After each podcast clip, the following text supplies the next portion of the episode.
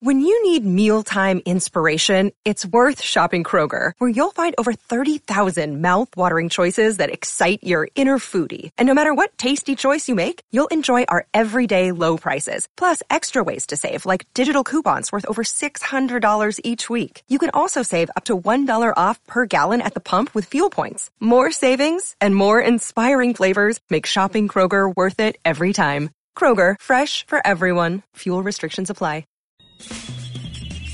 This is The Other Side of Midnight with Frank Morano. They're running a strange program, y'all. Talk Radio seventy-seven W A B C. Now, here's Frank Morano.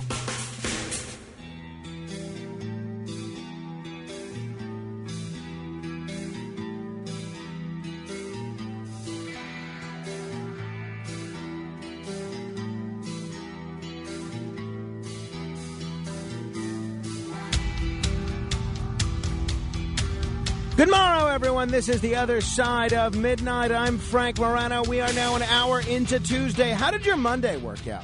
I'll tell you, I uh, I was great to be here yesterday, and we were talking a little bit about uh, the uh, the Super Bowl, the game itself, the commercials, and some of the different aspects of it. But I brought up an idea, and uh, see, this is where sometimes I'm amazed at how forward-thinking I actually am. Because I brought up an idea, kind of just on a whim, and I brought it up before, and I'm not the first person to think of this. A lot of other people have mentioned this over the years. But what I said was, um, there's no reason, since we have this this fake holiday of President's Day, and I'm not trying to be disrespectful to President Lincoln or President Washington or any presidents that were born in the month of February. But you had yesterday, for instance, was Valentine's Day, which a lot of the country celebrates. And it was the day after the Super Bowl, which a lot of company, uh, which a lot of people celebrates. And President's Day, nobody's doing anything for President's Day. Now, I don't think you'll ever get rid of it because you'll have you have municipal unions, you have government unions all over the country that have bargained for that as one of the holidays in their contract. And a lot of people in the corporate environment have already established that as part of their calendar. So what I said was, every year, just make President's Day the day after the Super Bowl. So everybody can have off for the Super Bowl. So I said that just because who likes getting up after a night of watching football, eating wings and guacamole and partying? But there was uh, an article out today or yesterday in Axios showing that there is actually some statistical relevance to my whim. Super Bowl Monday, the day after the Super Bowl, is one of the least productive workdays of the entire year. I can't imagine what yesterday would have been like Super Bowl Valentine's Day, creating that double whammy of distraction. Listen to some of these numbers here. Challenger Gray and Christmas. Boy, how'd you like that for the name of a, a firm? Challenger Gray and Christmas. So Challenger Gray and Christmas, the outplacement firm, estimates that the United States could lose, ready for this, three point five billion dollars in productivity from people skipping work yesterday. And if you count employees who show up but spend a couple of hours gabbing about the game, about the, the Chevy commercial, about the halftime show, whatever.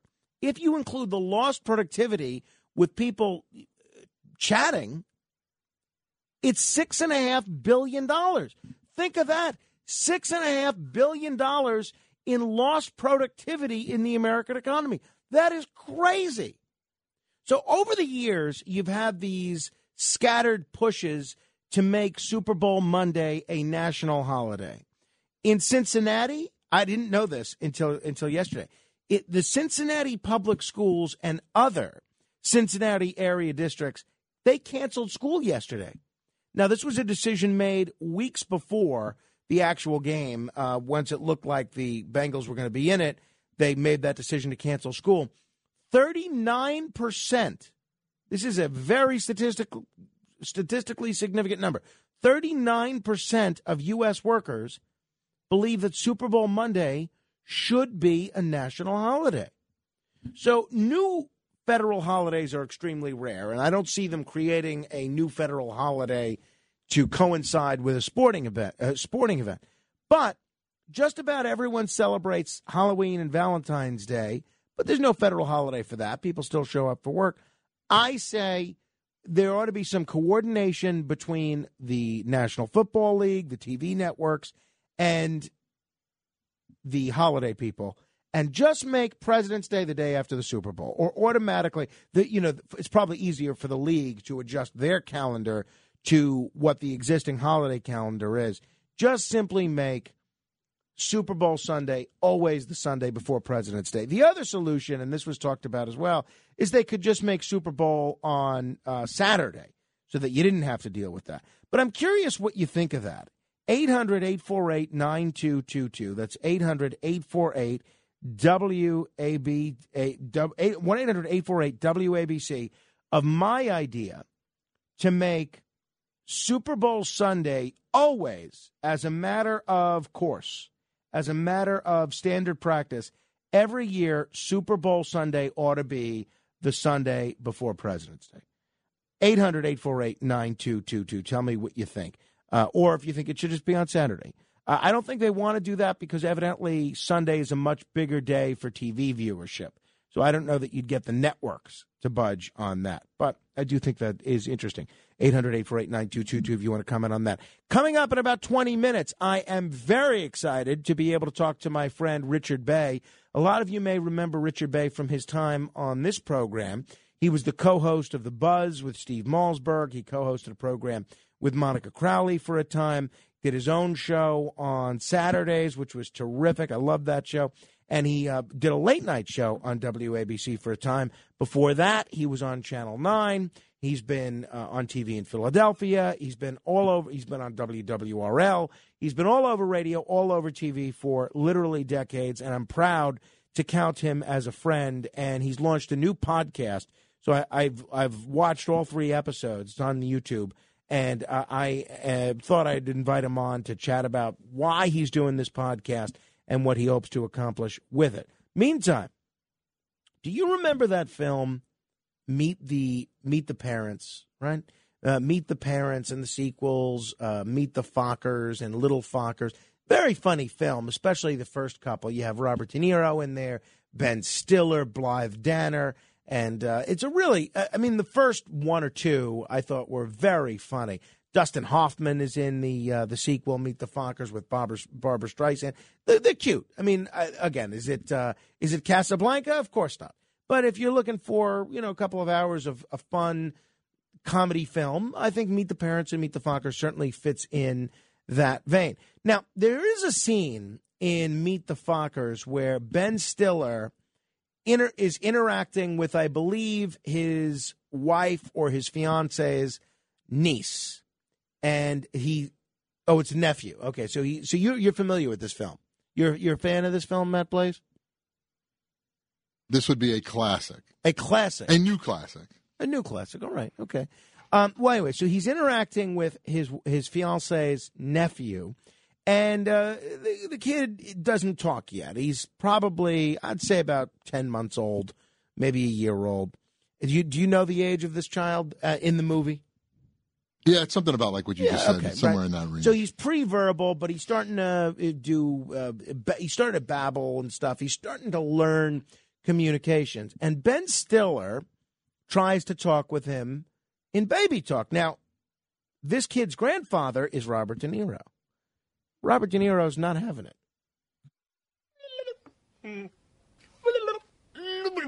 Hello, Frank, Frank, Frank. Hmm? Don't infantilize him. Talk to him like an adult. Muskrat. Huh?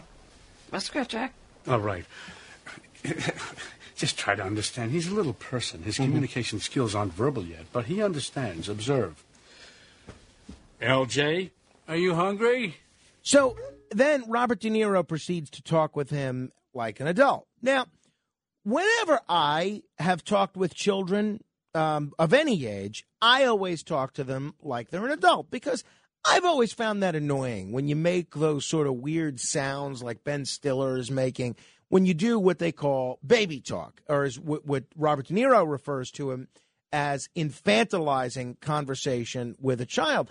I, I have found myself, as the father of a two and a half month old, though, sometimes I end up doing, um, I, I wouldn't say I do baby talk the way Ben Stiller was doing it, but I would uh, speak not in a normal conversational manner to my infant son like I'm speaking right now, but I would raise and lower my voice at weird times because, you know, you you you try to make sounds that make the child, and again, maybe a two-month-old is different than a ten-month-old, you try to make sounds that make a child react, uh, make them smile, make them look at you, make them do sorts of things.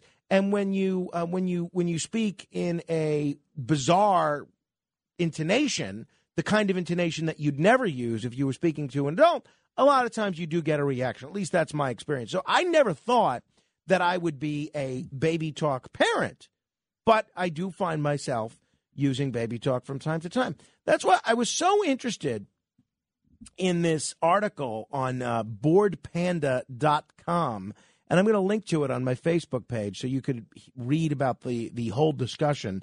That's uh, bored panda dot com. About a mom who wonders if this is okay. And uh, there's a mom who wonders if she overreacted for being mad at her sister who doesn't use baby talk with her three-year-old. And so one mom, essentially, this is the Reader's Digest version. You could read the whole article online if you want to. One mom got annoyed that her sister doesn't use baby talk when she talks with her niece. What bugged her the most was that she did that with her cats. She asked the internet if she was wrong for getting mad at her sister, and Reddit's verdict was that she had no right to demand such a thing and should apologize for being ridiculous. So this mother went to the internet to find out if she was unreasonable to get mad at her sister for not using baby talk with her. So I'm curious what you do, and I'm curious what you've done. And I'm curious if you are like Robert De Niro and this mom, uh, well, the sister of the mom that went to the internet, and you don't use baby talk, or if you're more like Ben Stiller and you do use baby talk. So this this case of this mom that's got gotten so much attention on the internet, the original poster, we don't have her name, I don't believe, is a twenty-eight-year-old mother who has an older sister who comes to look after her daughter, who's about three years old from time to time. She tries not to call her if she has any other options, as the sister isn't really a child person, but she knows she can trust her as she still loves her niece. So you would think that this is very considerate of the mom to not default to a family member who's not good with kids to take care of her daughter, but she has a concern. The concern is her refusal to talk baby talk. What do you think? eight hundred, eight four eight, W A B C. I think, I don't know. Uh, on the one hand, I'm, I have mixed feelings uh, because, look, I don't think if you speak baby talk to a child the way Ben Stiller was there, that he's going to have a diff- or she's going to have a difficult time learning English or learning how to speak properly. You're certainly going to absorb enough uh, conversation in order to inculcate yourself in the vernacular of whatever community that you're in. But I do get it. It is just annoying to hear guys like Ben Stiller go on and on, making sounding almost like a an out of whack, uh, you know, a, a television set whose T V antenna is out of whack. Tell me what you think on that. Super Bowl holiday, make it Monday, the same as President's Day. What say you? eight hundred, eight four eight, W A B C. And baby talk, yes or no? eight hundred, eight four eight, nine two two two. Let me begin with John in Riverdale. Hello, John. Hi, Frank. How are you? Well, I uh, I guess there's room for debate about that. Oh, okay. I'll respond to both of your uh, topics. I'm the father of four. I have four young adults. And I recall very vividly that my thirty-three-year-old son, he was just born the other day, by the way, it seems like, but uh, he's now thirty-three, that when he was born at Saint Joseph's Hospital and Medical Center in Paterson, New Jersey, that he was bawling his eyes out for about an hour before the nurses could take care of him They let me go into the uh, room where the uh, he was laying in the, uh, you know, in the incubator. I mean, not, you know, the thing where you keep the baby. And I talked to him, and he immediately quieted down. I talked to him in a regular way because he recognized my voice from when I used to talk to him through the, you know, in the stomach, where in in, in the womb. And uh, that that I'll never forget that. He calmed right down, and he went to sleep. So I was happy that I did that, and I talked to him in a regular way. That's one. That's one topic. So what does that mean? You're an advocate against baby talk? Is that what you're saying? I'm an advocate of a combination. Okay. I right. think mostly, I, I'd say about two-thirds regular talk, one-third baby talk. Two-thirds to one-third. Okay. And did you? Is that the formula that you followed? Two-thirds regular talk, one-third baby talk? Yep, for all four. Okay. I have three sons and one daughter. I did the same for all four. Okay. Well, hey, it sounds like they're all, they're all well-adjusted uh, adults. Yeah, they're all they're all doing well today. They're all uh, you know they're in a good place in life. They're ranging in age from thirty-three down to twenty-six. Wonderful. So right. I, it worked for all me. Right. Uh, give me yeah, your thoughts did. on uh, Super Bowl Monday. Okay, uh, I'll I'll I'll I'll state a fact first. Within about three years, there is going to be a Week eighteen in the N F L regular season. That's what Roger Goodell wants to put in. Once there's a Week eighteen, Super Bowl Sunday will fall on President's Day weekend, and there will be an automatic holiday on Monday following the Super Bowl. Always, always. Once it's an eighteen-week season, it'll or there'll always be it'll always be on um, President's Day. I believe so. Uh, the calendar changes every year. By law, President's Day is the third Monday in February. So you have to look at, you know, calendar year by year. But once they add that eighteenth week for regular season, Super Bowl Sunday will fall on the Sunday before President's Day. And there's going to be an automatic, for, for not everybody, for most people, there's going to be an automatic day off. So it's just a matter of time before. Uh, well, good. I, you know, I hope that's the case, uh, and uh, I hope that uh, that they make that standard practice uh, when it, once there is an eighteen-week season, or even before. Uh, I don't see any reason why they couldn't implement that even uh, even sooner than that. But good points, both, John. Thank you. eight hundred, eight four eight, W A B C. We have wide open phones if you want to comment on either of those two topics before we get to the great Richard Bey uh, to talk with, about his new podcast, which I've been enjoying very much, actually. You could check it out on YouTube at Richard Bey Talk. We'll tell you all about it and how you can find it. And if you're not familiar with Richard Bey, you're in for a treat. We'll get his, we'll pick his brain on what's in the news and uh, what uh, you know, why he's embarking on this new endeavor. eight hundred, eight four eight, nine two two two. We have actually added, I think, a couple of extra phone lines, which is nice uh, because uh, a lot of times it, it becomes a situation where the phone lines just get jammed. I think we have two new listener phone lines now, so uh, that will be good for you. If you want to take advantage, take them out for a whirl, eight hundred, eight four eight, nine two two two. We are also on Twitter, where you can find me at Frank Morano. That's Frank, M O R A N O, or you can email me, frank dot morano at w a b c radio dot com. Coming up next hour, I will read your best and worst emails on the radio, uh, so you can email me, frank dot morano at w a b c radio dot com. By the way, if you email me, I would like you to operate under the assumption that unless you uh, state to specifically not read your email on the radio, anything you send me is potential fodder for being read on the radio, because there have been a number of instances of people emailing me and saying, I can't believe you would read my email on the radio. Okay, well, it's a radio show. So that's what we do. If you email me, there's a better than average chance that uh, that, that email will be read on the radio. And we're on Facebook as well, uh, facebook dot com slash Morano Fan. If you like the page, you will get an invite to join the uh, Facebook group, which is more more vibrant than ever. Thank largely, thanks largely to the work of people like Ellen Metzger, who he she does what I wish everybody would do. She goes through the whole show, right, with a brief summary of exactly what we do on each segment, and then she gives her opinion on that segment. And it provides such a great jumping off point to conversation. I wish everybody would do that. So often, um, somebody just makes a random remark about something that happened on the show, and then people are left wondering, what is that person talking about?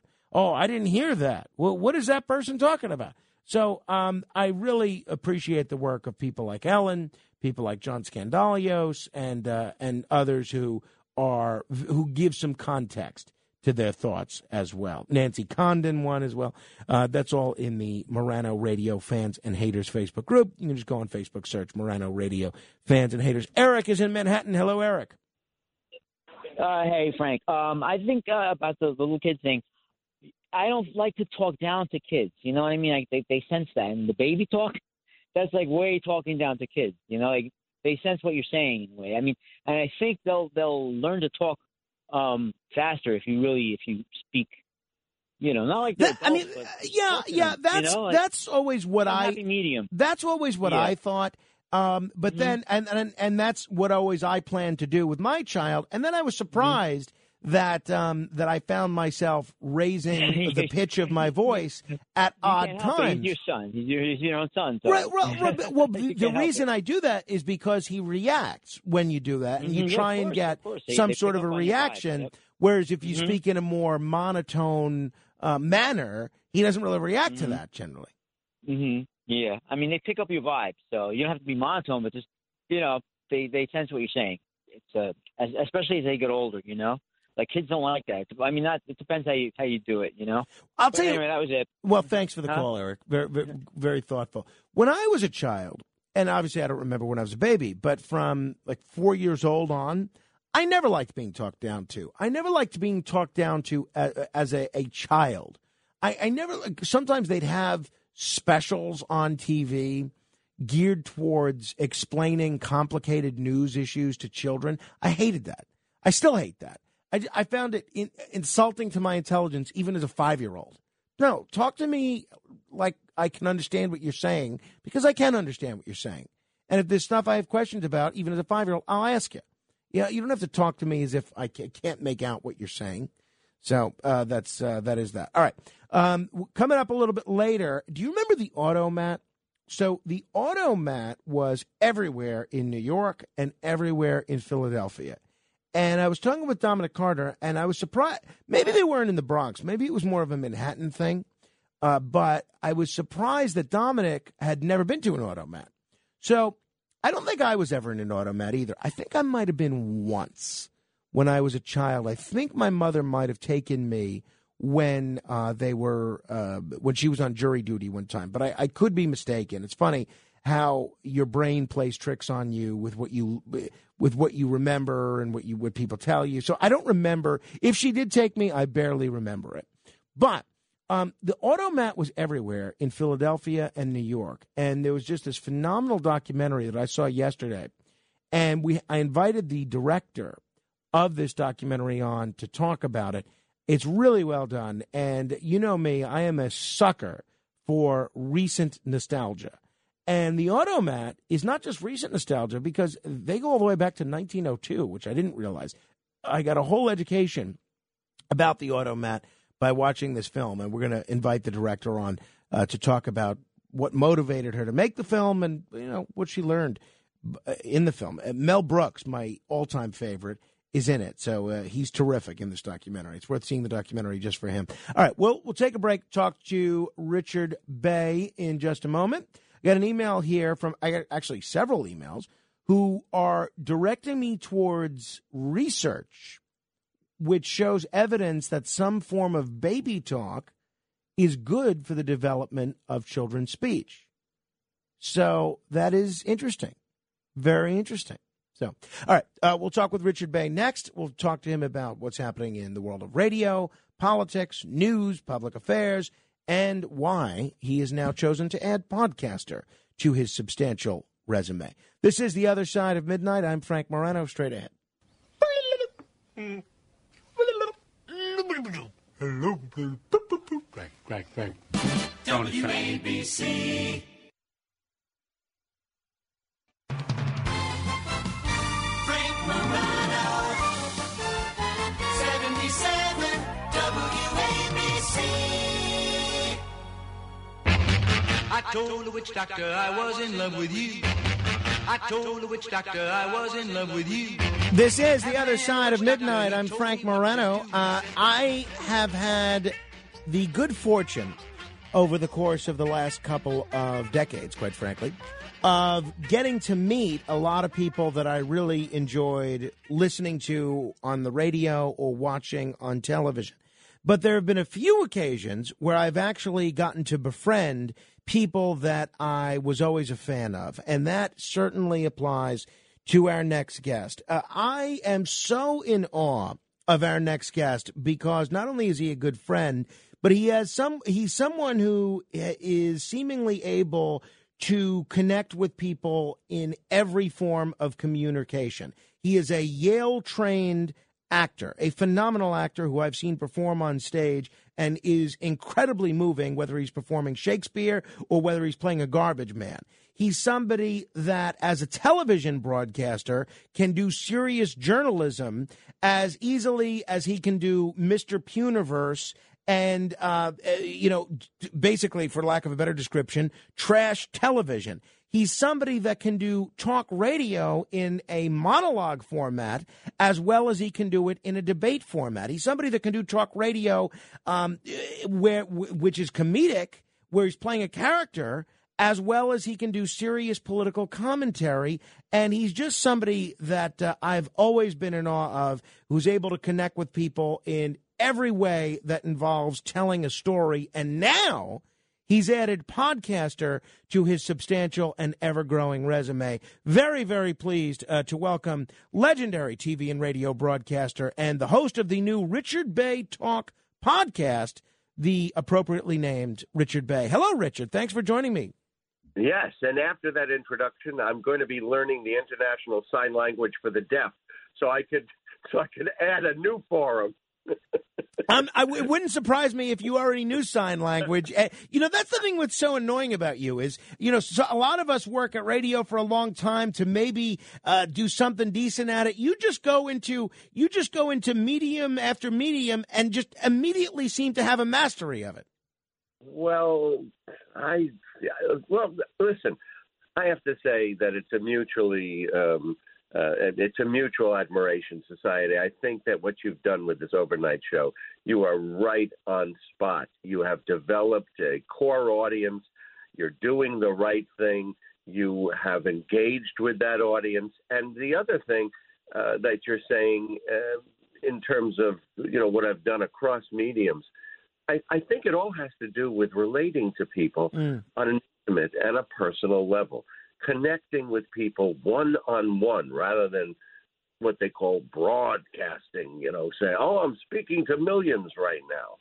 I when I first began television and I looked into that tally light on the on the camera, my feeling was, well, it's it's not so much that people would say, uh, how can, how do you look right into that camera and talk to uh, hundreds of thousands of people? And I was talking to one person. What I would in acting, we have something called substitution, where you take somebody that you have an emotion about and you substitute that person uh, for what's going on in the scene. And I would look into that tally light and I'd think about somebody that I loved, my father or a girlfriend or a child, and I'd speak to them in that way. Mm. And, you know, I on television, I tried to do that. On radio, I've tried to do that. And in the podcast, I've tried to do that, to make that intimate connection with I've, the listener.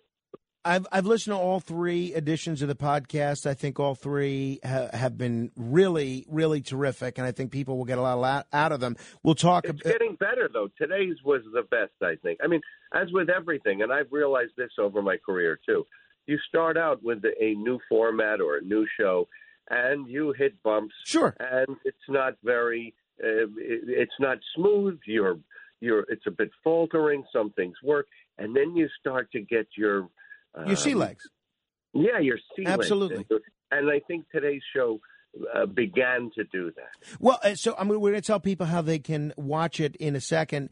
Uh, my favorite so far was the first, though, because I'm so interested in you and your career, and you spend a half hour just describing your personal and professional life journey, which I find so interesting. And I'm not going to ask you to repeat much of what you said on that one, because I've done, yeah. I think, a two hour interview with that with you on that already. But uh, because I want people to go back and listen to the podcast. But just explain to folks briefly, if you can, because I know there's a lot of folks that remember you from your days on T V in both New York and Philly, how you made the transition from being a, a theater actor trained at Yale in in theater to being on television, to eventually doing, uh, you know, Mister Puniverse. Okay. Well, uh, you know, uh, from a very early age, I always wanted to be an actor. And I went to uh, college as a theater major, then went to uh, Yale Drama School with a lot of the most famous people in the business today. Uh, and was um, um, I, I graduated with an M F A and was hired by the Repertory Company. After that, I spent ten years Broadway, off-Broadway. I understudied the National Theatre of Great Britain. I went on tours. I did regional theatre. And uh, I was doing a play in L A, and I came back to New York. And even though I was working forty-eight weeks out of fifty-two, I was broke. And I was twenty-nine years old. I was about to turn thirty. And I remember I was I was in the Yale Club, and you know, because uh, they have a pool, and I was lying on one of their cots, and I said, I said to myself, dear God, is this what you want me to do? I'm going to be in the theater doing the greatest literature of drama ever created with interesting people. But I'm people my age now are buying their first home. They're starting families. I said, is this what's in store for me? And then I had a girlfriend who I'd met in L A, and she had an audition for W C B S in New York. I came in and auditioned with her. Um, Uh, I got the part. It was a show called Two in the Town. She didn't. And we're still very close friends, and I love her. Uh, but the relationship didn't last after that. I can imagine. And from there, I went to Philadelphia. I replaced Maury Povich on uh, People Are Talking, their live morning uh, talk show. Uh, from there, I came to New York and did People Are Talking, and uh, later uh, one broad, uh, nine Broadcast Plaza, and then The Richard Bey Show. And then years later, I, I I came to W A B C Radio, and after that, the Wall Street Journal This Morning, um, Sirius X M, and W W R L. That pretty much covers my resume. Well, and people should wa- go back and watch the, the whole thing. I'm going to tell folks how they can do that in just a minute. For people that remember you when you were on this station, you were doing sort of a, a crossfire on, on on methamphetamine with Steve Malzberg called The Buzz. It was uh, an incredibly entertaining show. Uh, right. I, I still remember a lot of the discussions that you guys had, a lot of the arguments that you guys had.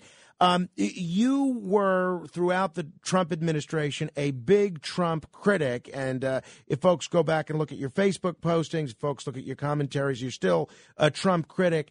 And I know a lot of the people that backed Joe Biden did so basically because he they didn't want Donald Trump, and they thought he would be a, a good alternative to Donald Trump. Biden uh, has certainly faced a lot of challenges. Some of the polls show that even some Democrats are not too happy with what he's doing, uh, whether it's the Afghanistan withdrawal, whether it's the uh, handling of the Ukraine situation, whether it's the uh, the inflation and supply chain issues, uh, whether it's the uh, uptick in crime or the situation at the border. He's certainly facing some challenges legislatively and policy-wise, some of his own doing, some maybe that he's being blamed for um, uh, unfairly. As somebody that voted for President Biden, how do you think he's doing after a year? Well, I think I think he's got a tough road to hoe, and I think a lot of these things that happened, for instance, the um, uh, the outbreak of Omicron. I mean, you know, one of the things was it, it looked, um, you know, last summer as if we were through the, uh, you know, through the uh, infection, the COVID infection uh, plague, and then it came back again, and it was a, a, a pretty serious. It's been pretty serious for the last few months.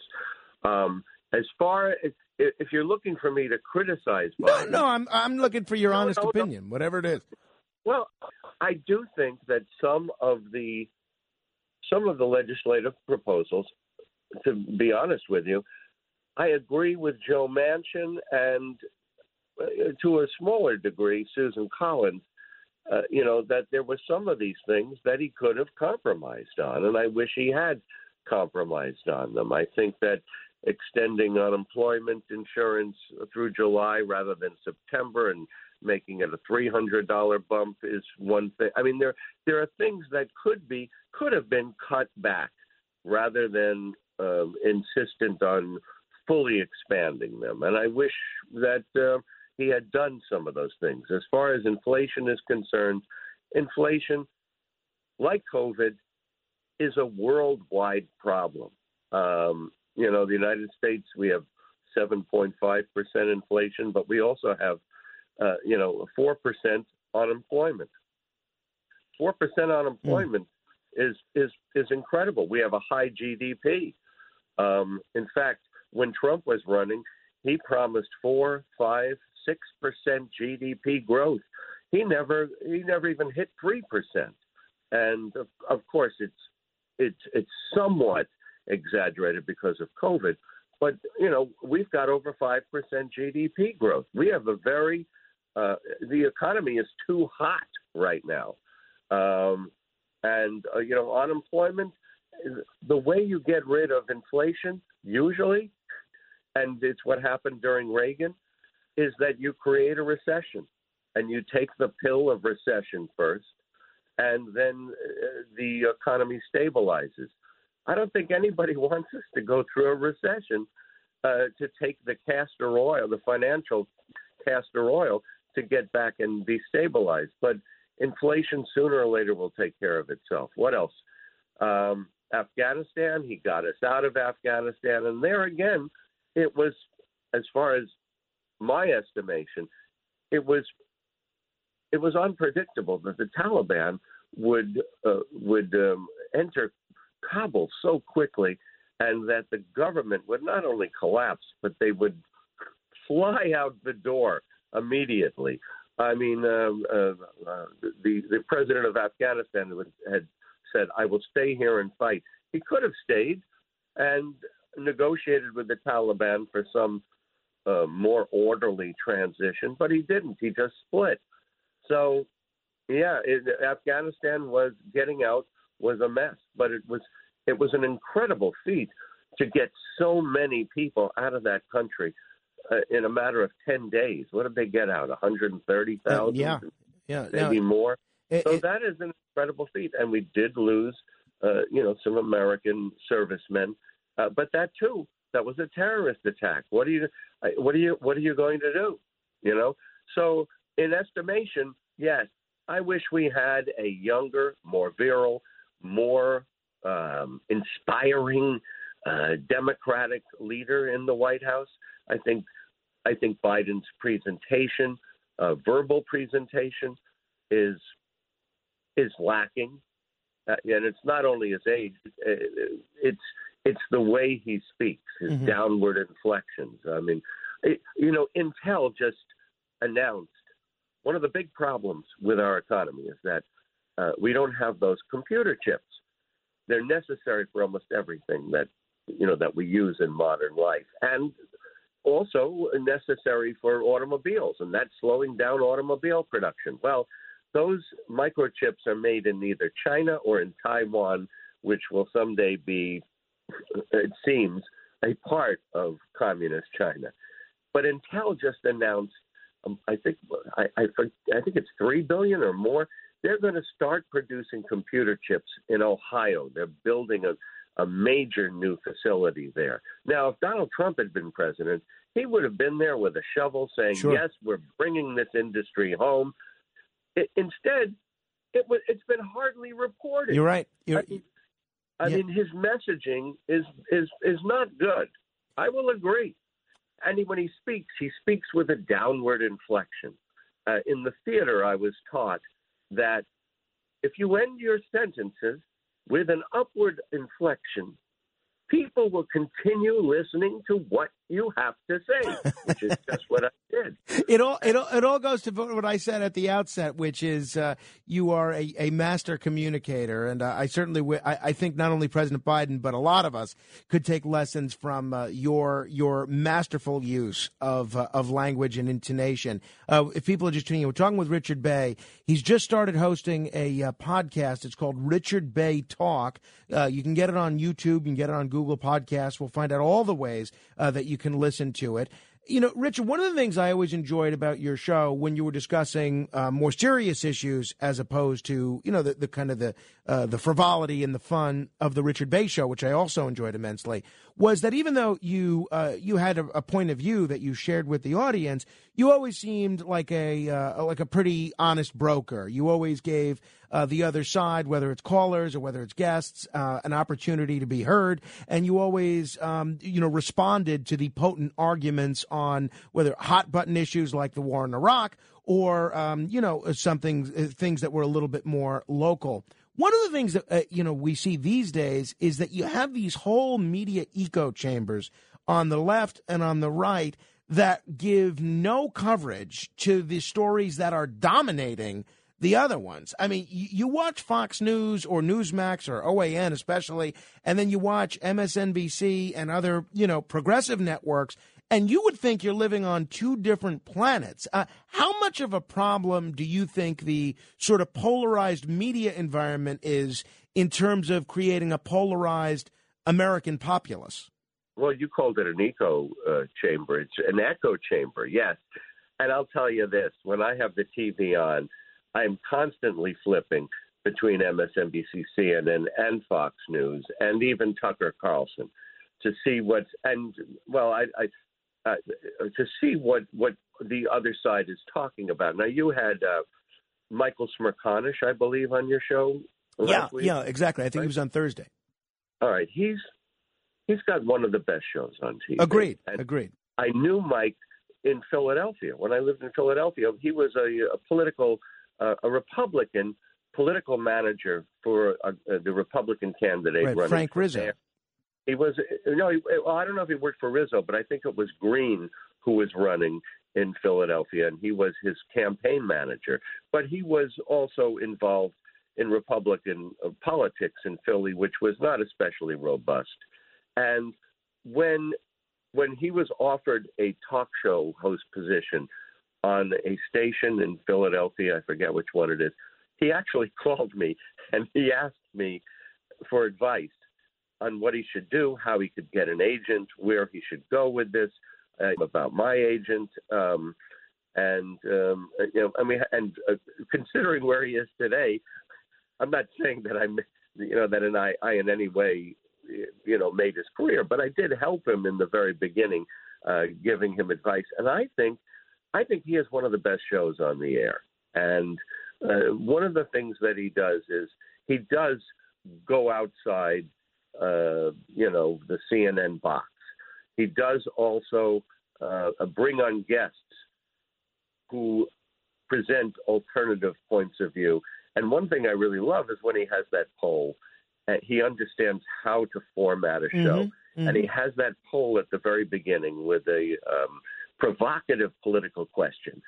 And I have to tell you, I can't wait until the end to see how, even though they're C N N viewers, I want to see how they voted. And so he he keeps you watching that show. And I think he does a great uh, – other than uh, Fareed Zakaria, uh, those two are about the best, you know, on television, I think, in terms of – and I listen to every Sunday morning show. You're talking about podcasts. On Sunday, I start downloading the Sunday morning shows, and then I go for a run for two hours, and then I go to the gym, and I listen to everything, you know, from the C B S show – Um, to uh, Meet the Press, to Fox News, where uh, uh, you know Chris Wallace used to be. Uh, so I and I listened to all, I, in, and including Fareed Zakaria. But uh, Smerconish's show I record and I watch that night. So I certainly am, you know, overloaded with information by Sunday evening. But uh, just going back to uh, w- what I was asking, though.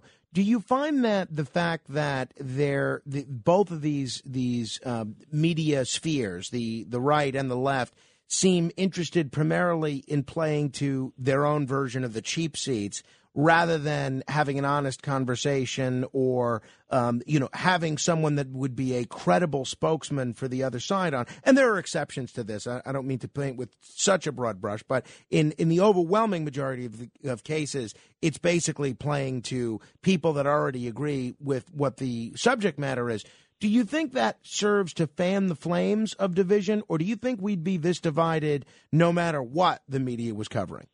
Well, I think it certainly does fan the flames, and I, I, I don't know anybody who would argue the other way. And it's principally because people are looking for uh, ratings. Uh, when Phil Boyce was at W A B C, he used to talk about P one topics, and those were topics that would get the listening audience uh, excited and angry and upset. And there would be three of them, and, and people would kind of stick to those.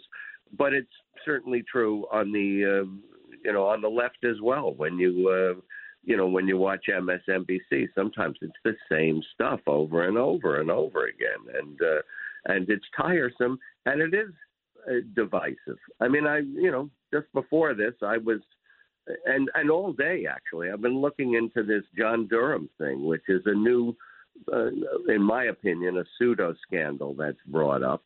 Um, A, a new, uh, you know, Donald Trump came out today. He's not on Twitter, I think, anymore, but he came out with something that he said, if America was stronger, we would be executing the people involved in mm. this.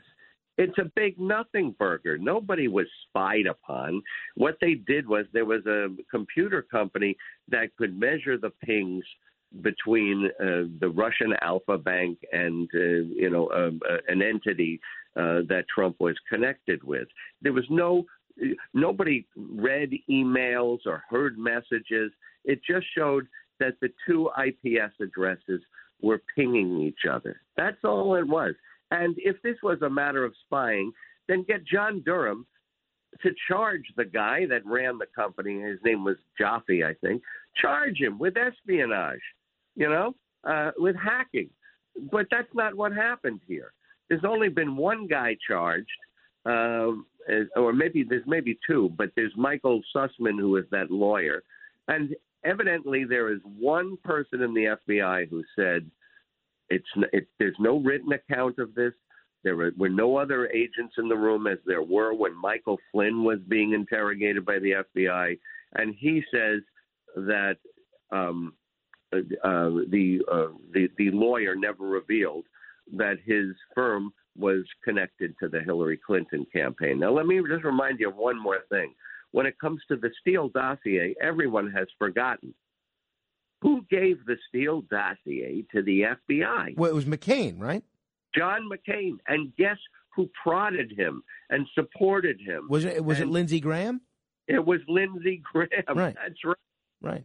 Yeah, you're right. Uh, you never hear that mentioned uh, at all. And uh, this is uh, exactly uh, the kind of thing that I'm talking about. And I want to point out, lest anyone think that you are, you know, a uh, a cheerleader for Hillary Clinton, uh, you never voted for Bill Clinton. You talked about voting for Ross Perot and Bob Dole. And then you didn't vote for Hillary Clinton the first time she ran for Senate. You voted for Rick Lazio. So it's not exactly as if you're a Hillary Clinton partisan uh, giving this analysis. I, I am not a, I, you know, I wasn't the... I was really pretty much a Hillary Clinton critic until I saw her sit for eleven hours at the Benghazi hearing. And I thought her performance was stellar.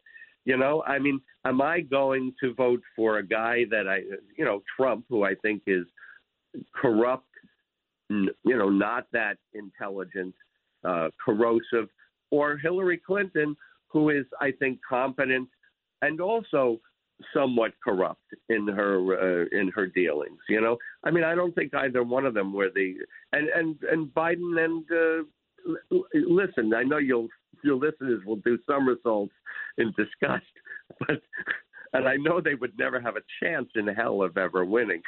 But I, I would be very happy to see Pete Buttigieg and Stacey Abrams on a.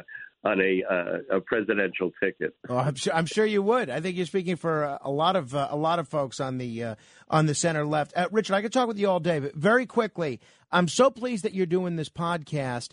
Uh, tell people, why did you fi- finally decide to do it? I had suggested this to you a couple of times, and uh, you, you'd always kind of shrugged and said, eh, you know, I don't know if I want to do that. I'm doing my own show on Facebook, basically. Uh, we have great discussions on my Facebook page. What made you try join the other eleven thousand people that are doing their own podcast? Yeah, I know. Everybody and his dog and his cat has a podcast now, and now Richard Bey. Um, well, there's a producer who Uh, produced my shows at Sirius uh, X M uh, when I was there, named uh, Albert Reynoso. And he lives in Florida, and I live in Florida. We live about an hour away from each other. And uh, he's a great guy. He's intelligent. He's diligent. He's creative. And we would see each other from time to time, and he and he always said, whenever you want to do a podcast, I'm here. You know, I'll I'll be the producer for it. And he's been saying that for the last couple of years. And then I met this guy. He was visiting his niece in the building, a guy from England. And uh, the second time I saw him, he said, I went on the internet and I saw what you did. He said, you have got to be doing something, you know, uh, creative. He said, and I said, ah, you know, I'm so old and whatever. And he said, and he, th- I know this is going to sound silly, but he said to me, oh my God, you're not too old. You have the face of a cherub.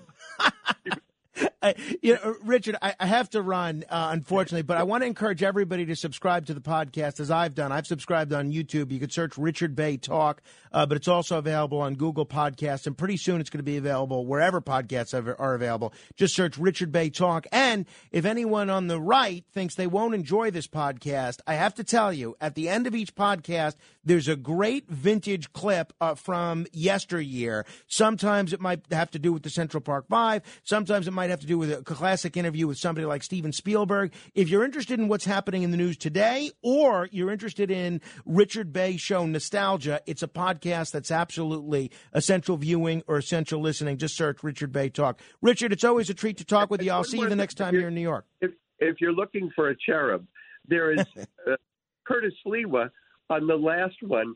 Is from the nine from nineteen eighty-nine. Looks like a cherub. He is so young. Anyway, Frank, thanks for giving me this opportunity, and as I'll, I'll be in New York in March. Let's try to get together. I, I will see you then, my friend.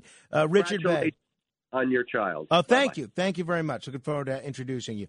Uh, check him out on YouTube, Richard Bey Talk. eight hundred, eight four eight, nine two two. Your call straight ahead. W A B C. Curtis Lewa, and Doc, I got to confide in you. I've had three major surgeries, but when I had my prostate removed, robotic surgery, it was the most difficult. Going to the bathroom was a chore, and trying to have sex, you can forget about it. Were you warned? No. You're going to have problems going in the bathroom. You're going to be filling up diaper after diaper. And most importantly, you're not going to be able to have sex. Would any man have surgery if he knew the truth? Absolutely not. I need a second opinion. Let me talk to Doctor Gil Lederman. Because if they told you the truth, you wouldn't have your prostate taken out. Do you regret robotic surgery? Oh, I regret any any form of surgery. Guess what? I should have gone to you, Doctor Gil Lederman, because you would have straightened me out. I would have been so better off. Would have had an educated second point of view from you who's had a successful track record. Go to Doctor Gil Lederman, and he'll straighten you out in terms of what you should do and can do. Accepting most insurances, Medicare, Medicaid. Doctor Lederman, two one two choices. Call two one two choices, thirteen eighty-four Broadway. It's no secret that food was different sixty years ago. It was minimally processed. It was free of pesticides. It was nourishing. It was healthy. Today, that's not the case. You know, I love Life Change Tea. It's a tea that is specifically blended with a powerful herbal proprietary formula that can help give you more energy without caffeine. I drink it every day. It tastes great. There's no fillers, no G M Os. It's completely organic. It's a mild cleanse, a daily detox that cleanses you from the inside. Inside out. Their slogan is the tea that makes you go. Now, it makes you go in a few different respects. It gives you a ton of energy and gives you a little get up and go so that you have that get up and go. But it also helps you go to the restroom if you're ever, if you've ever had a hard time doing that. Read the testimonials for yourself at get the tea dot com. That's get the tea dot com. Use the promo code Frank for free shipping. Go to get the tea dot com. That's get the tea dot com. But you've got to use that promo code.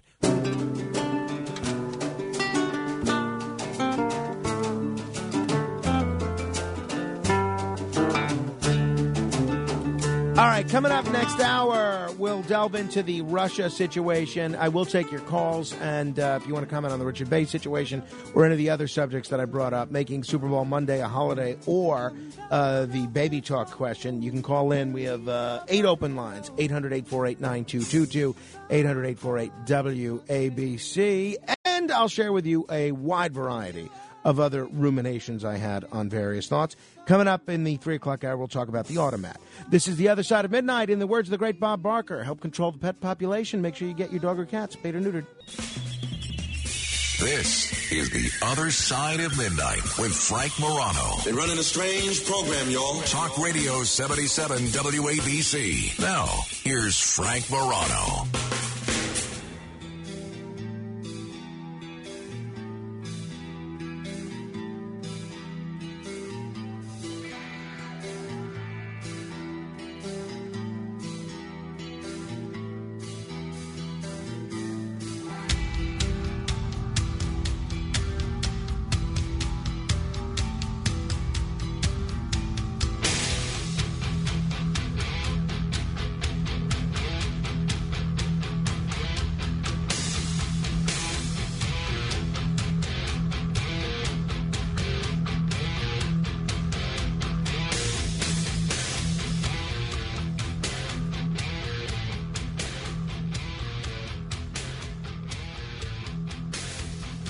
This is The Other Side of Midnight. I'm Frank Morano. Uh, thank you for tuning into our little program.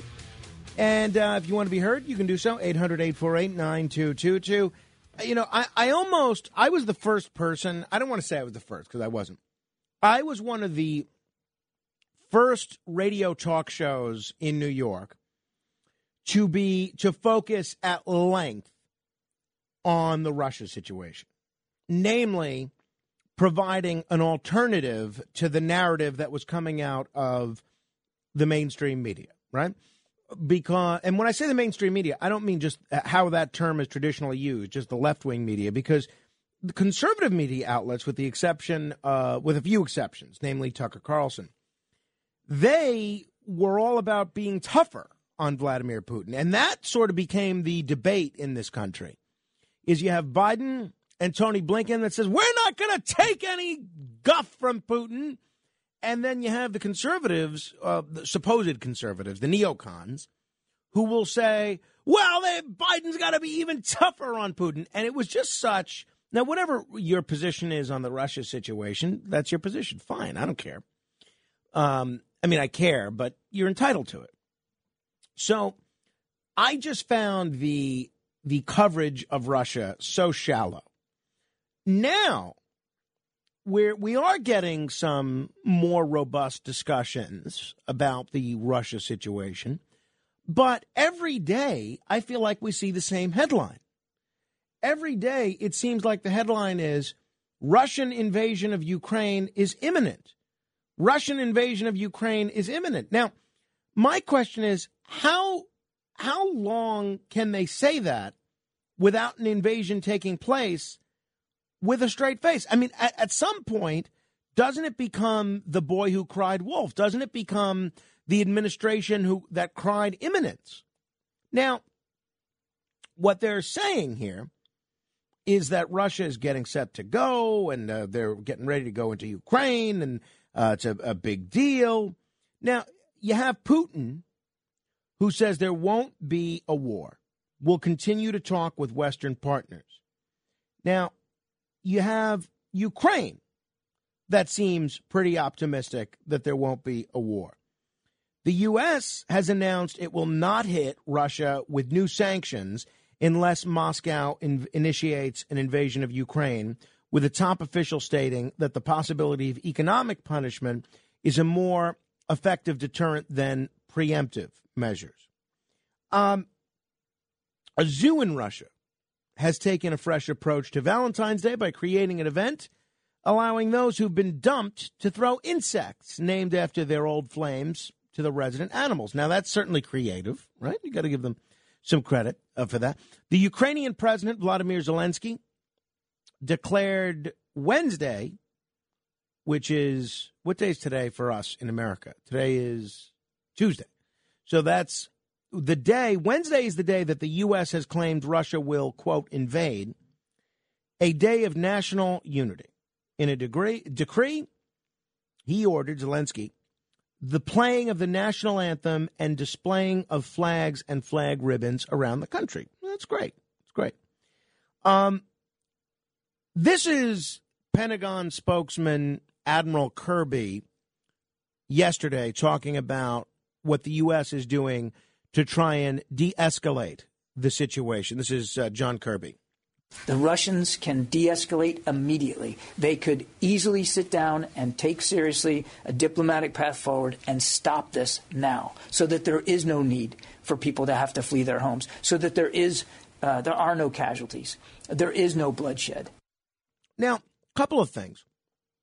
One of the things that we've seen here, and I applaud Biden for spending some time and talking to Putin and trying to find a diplomatic end to this. The political relationship between Moscow and Washington has deteriorated so much that, I mean, anything could set off a major, major firestorm here. Anything could be the um, sort of the spark that ignites a forest fire.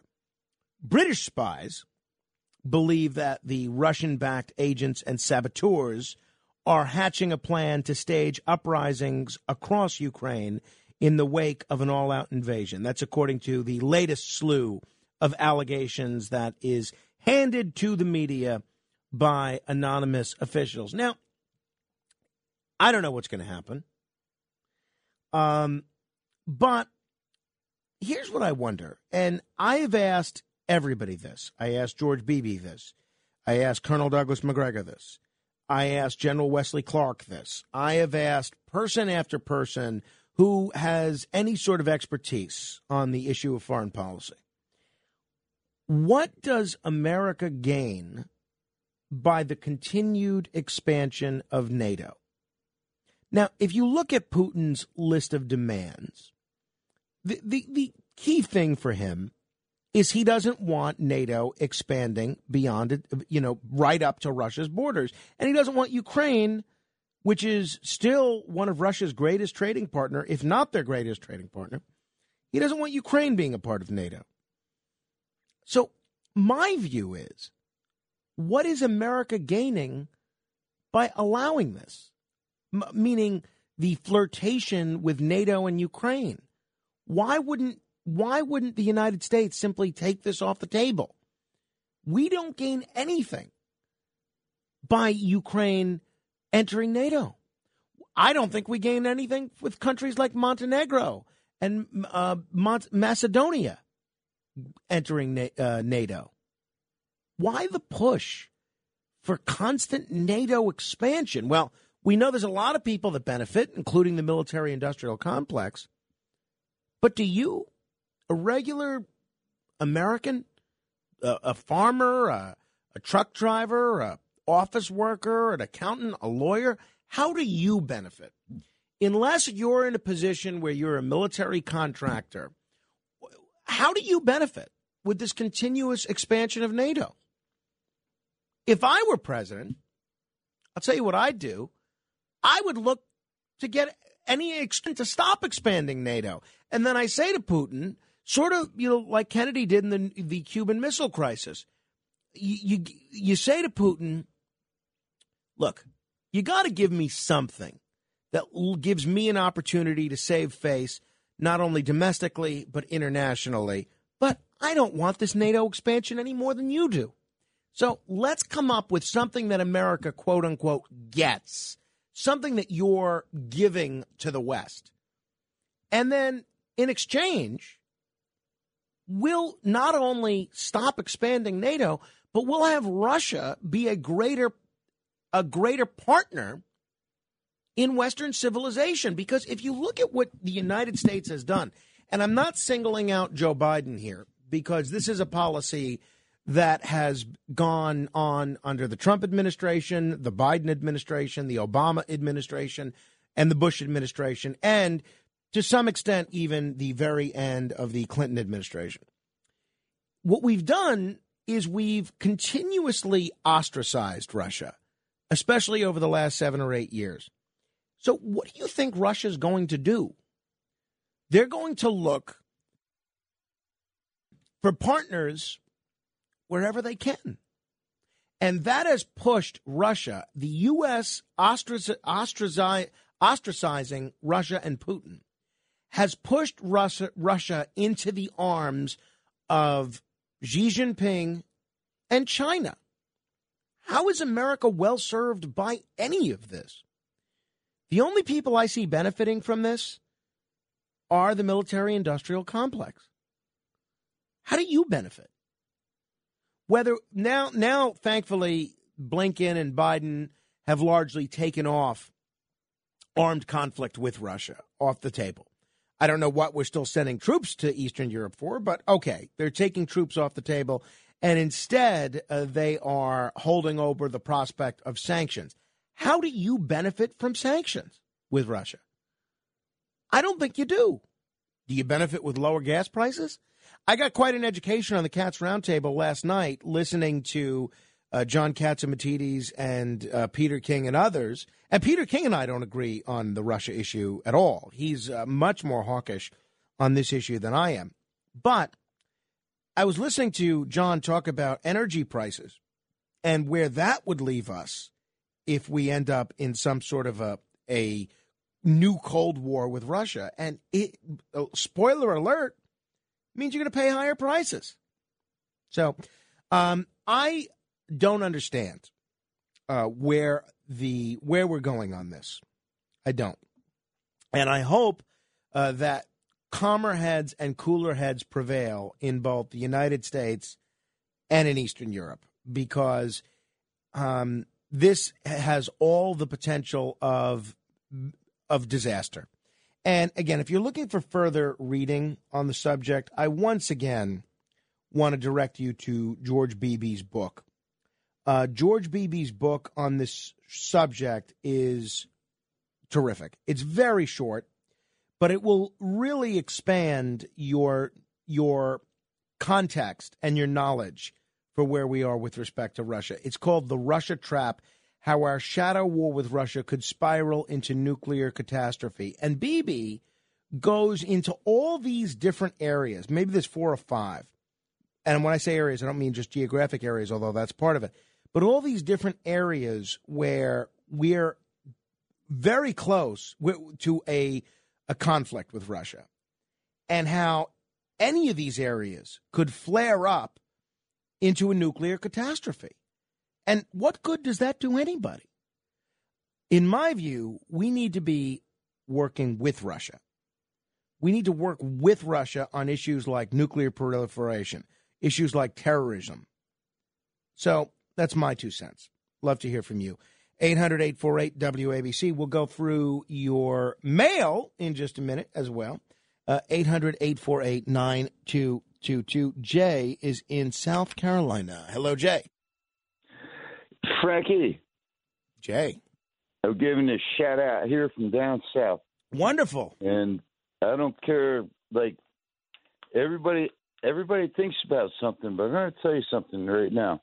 And here's the big thing. If somebody ever told you that you were going to take a nomination to be a Supreme Court justice, how could you ever take that, knowing that you have a conscience that uh, uh, uh, no shit, you know? All right, and you can't, you can't I'm, I'm curse sorry. on uh, on radio, so thank you. I'm amazed at how often people forget that we're on terrestrial radio and you can't use profanity. A guy that never uses profanity is Tom from the Bronx. Hello, Tom. Yeah, yes, Frank, I like to I like to say that inflation, uh, the way it's being conducted, is wrong, because If if there are, let's say, if there are uh, needs in New York City with the subways or the or the railroads or the highways, and the state doesn't have enough money to uh, to finance the, the workers, then I could see the inflated dollars being uh, printed and paying the workers to do the work. But when they sent the money to individuals all out in the country, the people get the money and they say, well, why should I go to work? It's all right if you're promoting the work or if you're uh, trying to get things done uh, in this in the country uh, physically, or a company doesn't have enough money to pay the workers. I can see the government uh, pr- pr- uh, putting in funds for that situation. But in other words, uh, if they did that, you wouldn't have this severe inflation that you see today. Think about it. I will. I will think of that, Tom. Thank you. Igor is in Fair Lawn. Hello, Igor. Yeah, hi, Frank. How are you? Uh, a lot of good topics, you know, to hear. But I want to touch the base regarding the Ukraine crisis. Um, and um, it is my point of view. You know, I came from Ukraine thirty years ago. And a uh, couple of things. You know, everything what you said, yeah, it could be, but I believe it is one-sided. Uh, I have a little bit different what, what, what, point What's of view. one-sided? What's one-sided? Okay, uh, I, I'll explain to you. So what you're saying, it is from the side of United States of America. Right. What is good for United States of America? I understand we're living here, we're citizens of this country, and that's very important. But at the same time, you have to ask the question, what is good for Ukraine? Is it Russia and Putin allowed to dictate to the world what they're supposed to do and what decisions they have to make? No, because it is criminal, criminal at the top of the big country. And he cannot do that. He cannot. We cannot allow him to do that.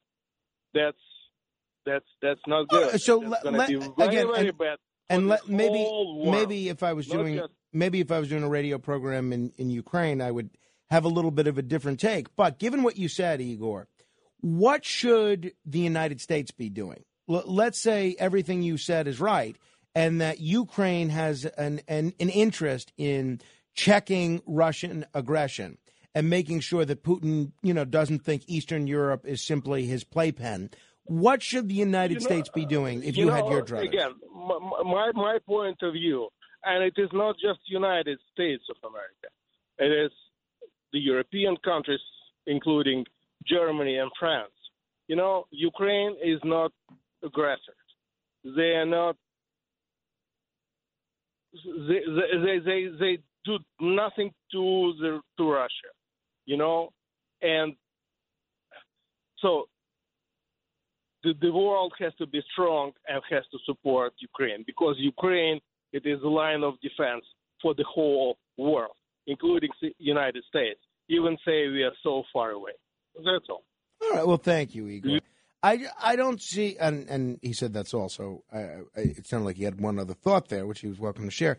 I don't see, look, my goal, right, in being an American and commenting on world affairs is viewed through is viewed through advocating what's in the best interests of the United States. And I don't see what the American interest is in risking troops on behalf of Eastern Ukraine. I'm sorry.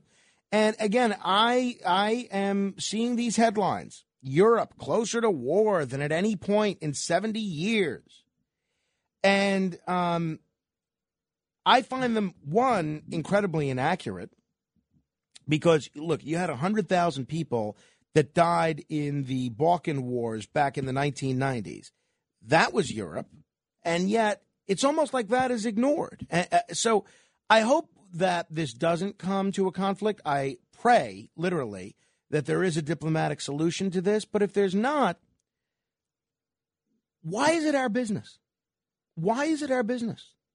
I don't want to be getting involved in this kind of a conflict. Sorry. Sorry. eight hundred, eight four eight, nine two two two. Let me say hello to John in Bayonne. Hello, John. Hi. John, what do you have us on, speakerphone? Hi, Frank. Hi, John. Uh, listen, the Richard Bey interview, I mean, I, it, it seems like that guy is extremely anti-Trump. Yeah, I think that's a fair characterization. I mean, throwing out the something saying that Trump is corrupt, I think you as an interviewer could have asked him, well, provide an example, Mister Richard Bey. You said he's corrupt. Give me an example. Well, but then he would have gone on for ten or fifteen minutes. Well, just one example doesn't take ten minutes. Well, I mean, I know, we, I know, but Trump's not president anymore. We've gone through, we did but that. He, Richard Bey is the one who brought him up. He said Trump is corrupt. You didn't ask him, well, Richard, provide an example of how he's corrupt. You know, that would have been a nice follow-up question, which you didn't do, well, which is fine. Well, I appreciate the advice, John.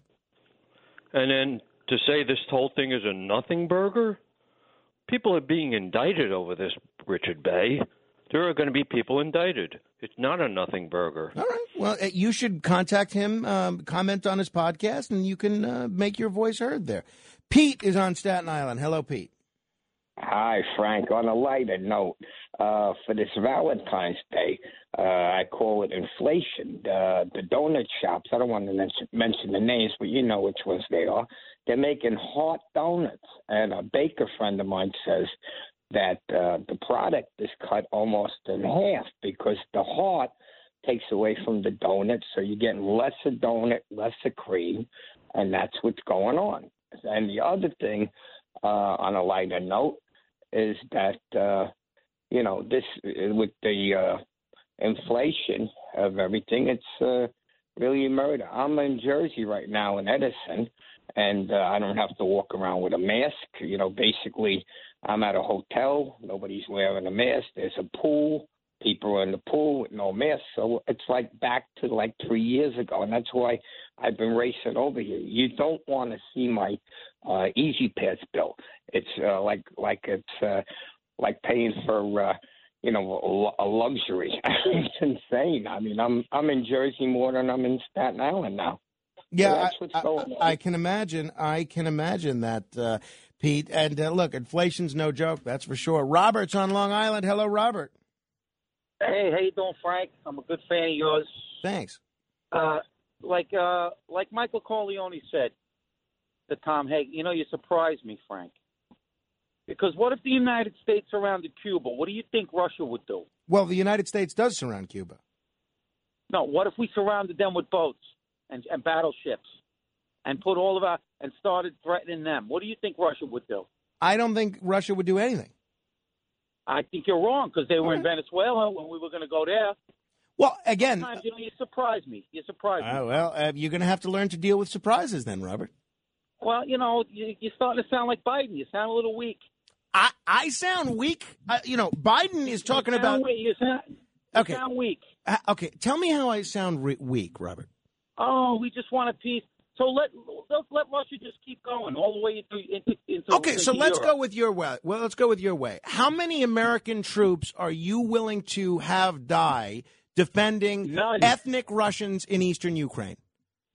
None. I want to I want to cut the oil off, and I want to sanction them till they have no money. Okay, so do you? How does America benefit from, as you say, cutting the oil off and sanctioning them until they have no money? And how effective well, we, have American sanctions on Russia been since the Crimean annexation in twenty fourteen? Have that ser- has that served well, we, we to check just, Russian we just aggression? Let them, the problem was we just let them do it last time so because you had a weak president. We, we've had three had presidents. We've had three presidents go forward with uh, Russian uh, Russian sanctions: Obama, right. Trump, and, what, and Biden. And yet, yes. and what did they do? What did they What did they do when Trump was in there? Nothing. Nothing. Well, what have they Nothing. done now? What have they done now? Well, look at what they did. They're flexing their muscles. Yeah, they, Who they, knows what they're going to do? Well, exactly. Right. Yeah, I mean, you could have said that at any point. Robert, I mean, it sounds incredibly naive what you're saying. You want to call me weak? Are you going to call Tucker Carlson weak? You know what?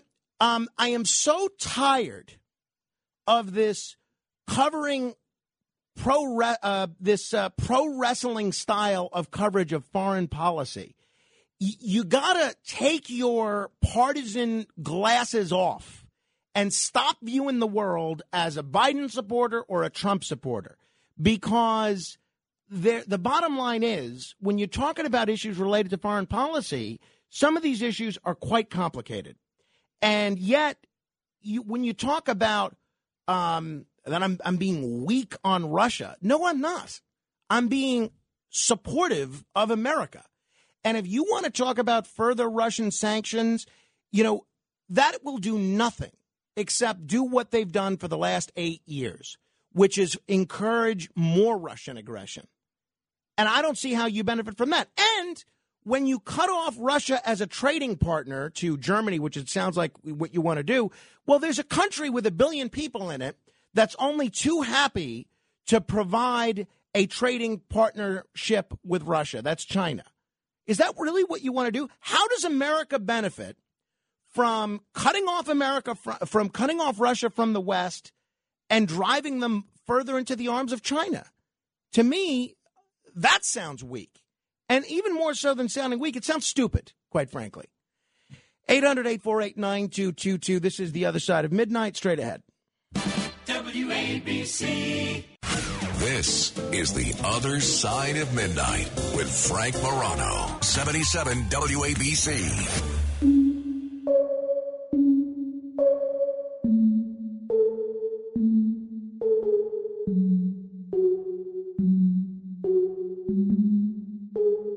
This is The Other Side of Midnight. I'm Frank Morano, uh, taking your calls at eight hundred, eight four eight, nine two two two. We'll talk about the automat next hour. Uh, meantime, uh, discussing the situation in U- in Ukraine and Russia, which we're told every day war is imminent between those two countries. And uh, we are told that uh, America needs to get involved to defend Ukraine because Ukraine is a democracy. Ukraine is not a democracy. Ukraine is, in many respects, one of the furthest things from a democracy. Uh, you know where the the leader of the largest opposition party in Ukraine is right now? He's in jail. So uh, Ukraine is anything but a democracy. And even if they were a democracy, personally, I don't think it's the job of the United States to stand up and protect any democracy from invasion. In fact, this is where I agree Uh, with with Putin's position that we should not be going forward with further NATO expansion. You're free to disagree. Joe is in Ronkonkoma. Hello, Joe. Hey, Frank. How's it going tonight? I think it's going. Uh, I think it's going fairly well. It's like Get At Frank Part Two. Everybody's calling in. The uh, that's all right. They're entitled as long as they're listening. Exactly. I agree with you one hundred percent. I don't really personally think we shouldn't be involved in this. I think we should be worrying more about what's going on in the United States right now. Um, all these boys are going to get shipped over there, and hopefully none of them get hurt. You know, it's, it's. I have a relative who's in the Army, and he was deployed. He's going to be deployed, and you know, he's got a family, he's got a girlfriend, and no one thinks about that stuff. I think we should open the Keystone Pipeline and the energy is independent again. And uh, I don't think you're weak at all on the radio, by the way. I think you're very strong. But you got to let – people don't understand that you're right. Listen, I'm a Trump supporter, but you got to hear both sides of the story. You got to let people talk. You hear other opinions. And, you know, as far as Biden and Trump, they both walked into bad situations.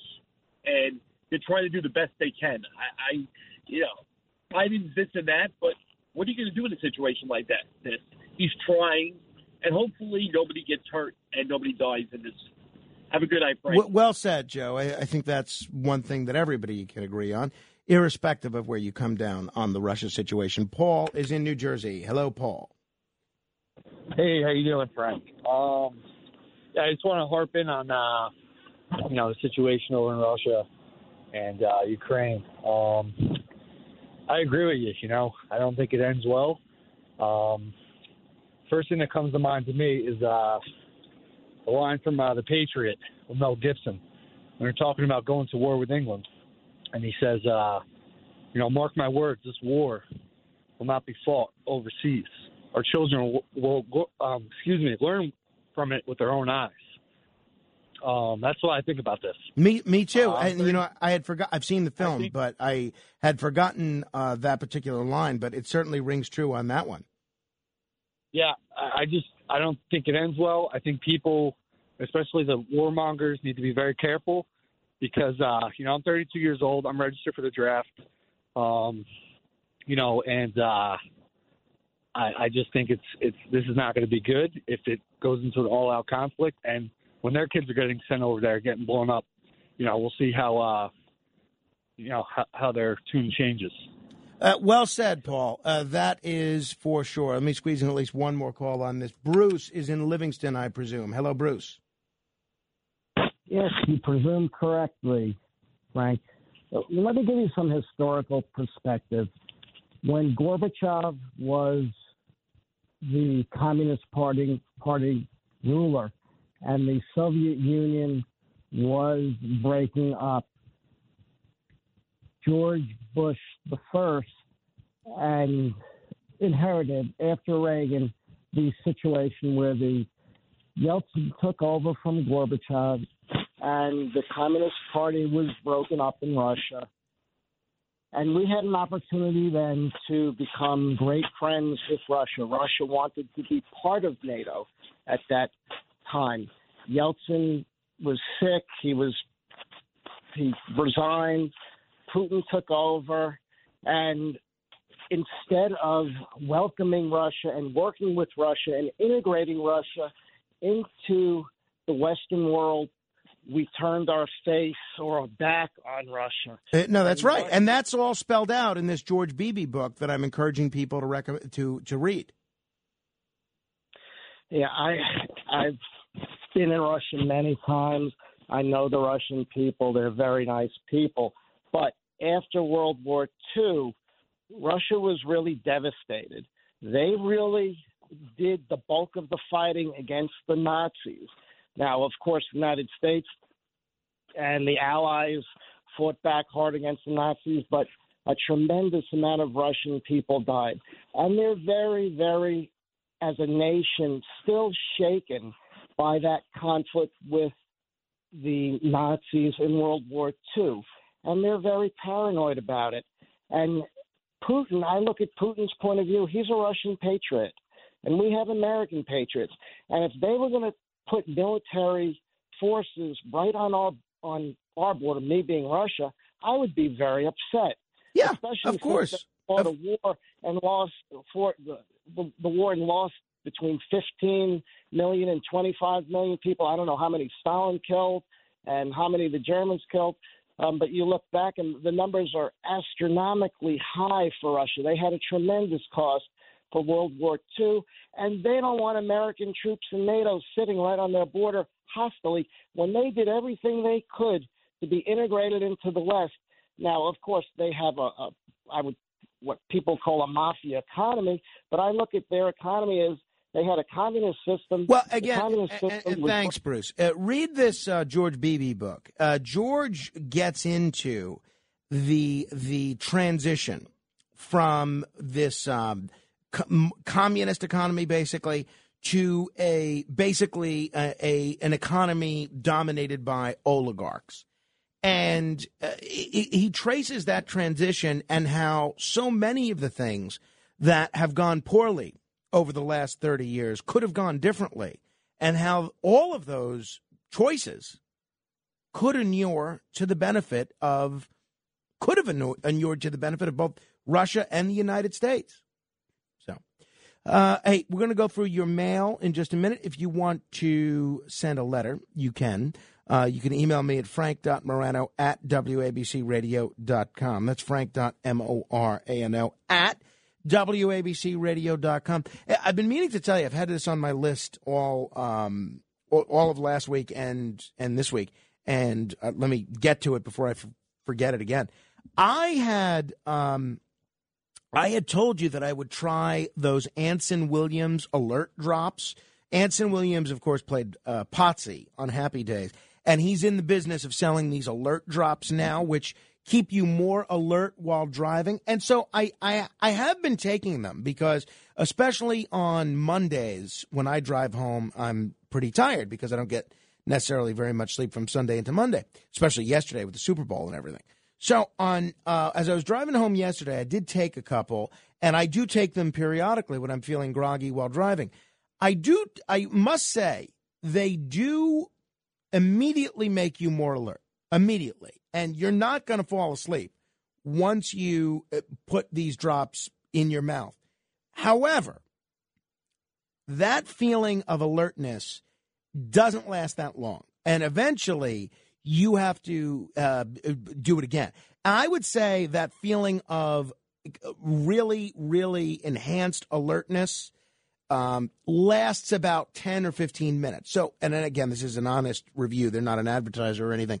So if you want to if you want to use them most effectively, and I know we have a lot of people that drive, whether it's a truck or whether it's an Uber or whatever, who are always battling grogginess. I think the strategy to use them most effectively, and this is what I've been doing when I'm driving home and I'm drowsy, is you've got to you've got to squirt them into onto your tongue every fifteen minutes or so, because it doesn't last beyond that. It gives you a fifteen minute boost of alertness. And then after that, you're just as at risk of falling asleep as you otherwise would be. So uh, if you want to try that, uh, I would certainly recommend uh, trying it. Again, is it is it life-changing? I don't think so. I mean, look, the best strategy is pulling over on the side of the road and taking a little bit of a nap before you continue. But if you're not in a position to do that, then these alert drops do work for ten or fifteen minutes, but you've got to keep using them. They do fade pretty quickly.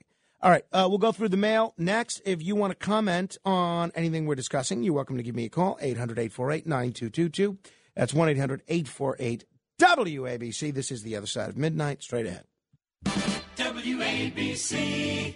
Talk Radio seventy-seven W A B C. Brian Kilmeade. Entertaining and informative. If these truck drivers bring real life to them, express their outrage, you can't just ruin people's lives, destroy the mental and emotional health of kids, and go ahead and go about your life. We understand that you're living a double life, that you're forcing us to go through. Brian Kilmeade, weekdays ten to noon, after Bernie and Sid in the morning. Talk Radio seventy-seven W A B C. Talk Radio seventy-seven W A B C.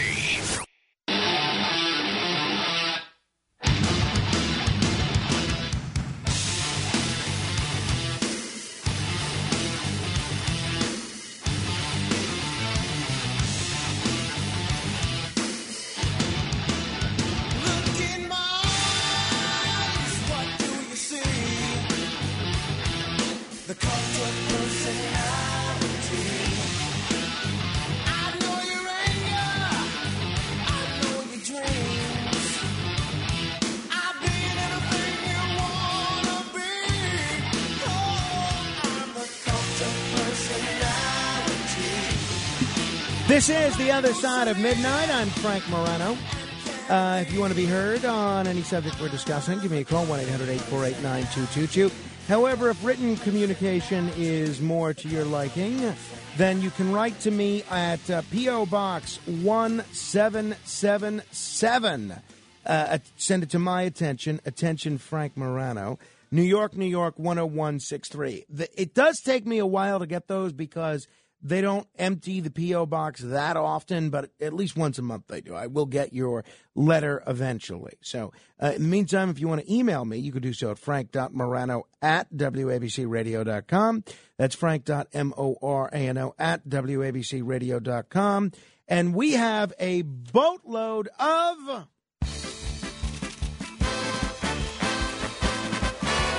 letters. Oh, we get letters. We get your letters every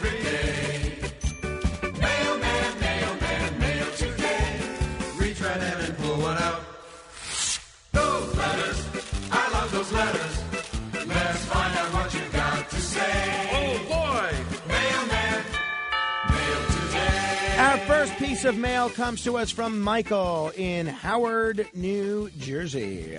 He writes, Dear Frank, I'm a frequent listener of The Other Side of Midnight and enjoy it. I'm going to see the new Christopher Lloyd film you suggested this weekend. You know the thing about Curtis is he's jealous because you're young and got hip topics. Well, I'm aging rapidly. Uh, also, on the topic of divorce, I heard Curtis has to have a woman all the time. This and previous marriages and kids cost money. Keep it up, Frank. Thanks, Mike. And I don't know if he wants his name mentioned. Retired M E, Rutgers, nineteen eighty-six, comedy guitarist, ukulelist. And then, see, most of the letter is typed, and then he handwrites in, in ink. Also, I gamble, I drink, I smoke stogies. Well, sounds like my kind of a guy. I'm like a person of no consequence. This comes to us from email from Joseph Volpe. Frank, I enjoyed that segment pertaining to the local commercials of Lore. Since I think he meant um, your. I guess Laura works too. Since I always listen whilst working, I can never call and join in. I'm thinking about the old O T B spots featuring boxing great Rocky Graziano as he ponders the equine entries until it hits me. They also tied into Star Wars with May the Horse Be With You. O T B famously finished out of the money as a gambling venue due to idiocy and corruption. Going to the track is much more fun anyway. Keep up the good work, J V. Thank you, J V. Appreciate that. Uh, this is an email as well. Subject, election fraud in twenty twenty. This is from Jim. Hey, Frank, I'm sure you couldn't care less, but I'm majorly disappointed in you. I'm an avid listener of yours in the morning, usually four a.m. until now five a.m. You say we should move on from this as a country. I emphatically disagree. This nation will never be America again if we do not fix it. The election was stolen by China. Our own corrupt government and other nations were involved. We must fix it. Thank you, Jim. Uh, this is from Brendan. Frankie, I heard the interview with Sandy Bayon, leader from We Decide New York, when she referenced our crumbling infrastructure as an example of why we need Andrew Cuomo back in Albany. You should have mentioned that President Joe Biden's bipartisan infrastructure bill is now law. It, you, you always notice people are always in authority in what I should mention. Uh, after it had passed, in your defense of Representative Nicole Maliotakis, you mentioned that you were happy that it will fill New York City's potholes. I'm paraphrasing, of course. Representative Maliotakis said that it has the basic infrastructure needs taxpayers expect from the government, but has been neglected for decades. Have you been on the L I E in Suffolk lately? Oofa! Your pal, Brendan in Middle Village. Thank you, Brendan. This is from Sal Morrow. Hey, Frank, how are you? Rachel and Carmine. Really enjoy your programs via podcast. I ordered a The Other Side of Midnight t-shirt in Texas Orange. That's all from me from now. Stay safe. By the way, I remember that Batman trivia contest you held a few years ago where you asked who was the very first actor to play Batman. Well, I'm that Sal who won the contest by answering it was Lewis Wilson in the nineteen forty-three serial Batman. I, I am very impressed with your Batman knowledge, Sal. I'm very impressed with your loyal listenership, and I'm even more impressed that you bought a T-shirt. If you want to buy a The Other Side of Midnight T-shirt, go to W A B C radio store dot com. That's W A B C radio store dot com, and just search The Other Side of Midnight or Morano. There's a whole bunch of uh, a whole bunch of items that come up now.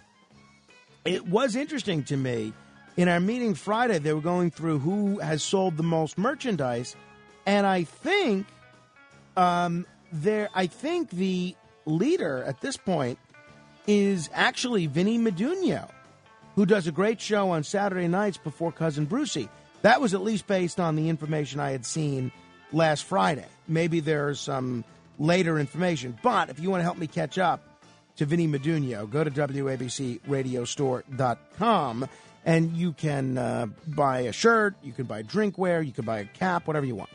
Uh, this from Robert, who writes of my appearance with uh, Sid Rosenberg last Friday, which they do a live video stream as well. Uh, Robert writes, you are definitely ready to be the next Merv Griffin. You look great on T V. That being said, can't wait to hear last night slash this morning's podcast. Well, thank you, Robert. That's very kind. Uh, this is from Jay, uh, subject, Wiener, reasons to know.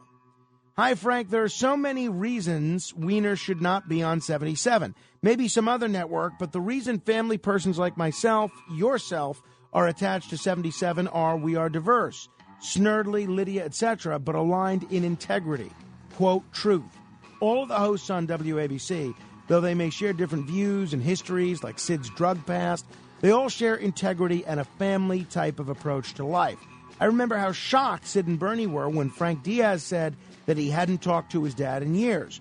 We revel, though, we revile those who don't respect integrity. There's literally palpable anger with Wiener, and rightfully so. Would you let Wiener share a barbecue event when Carmine was around?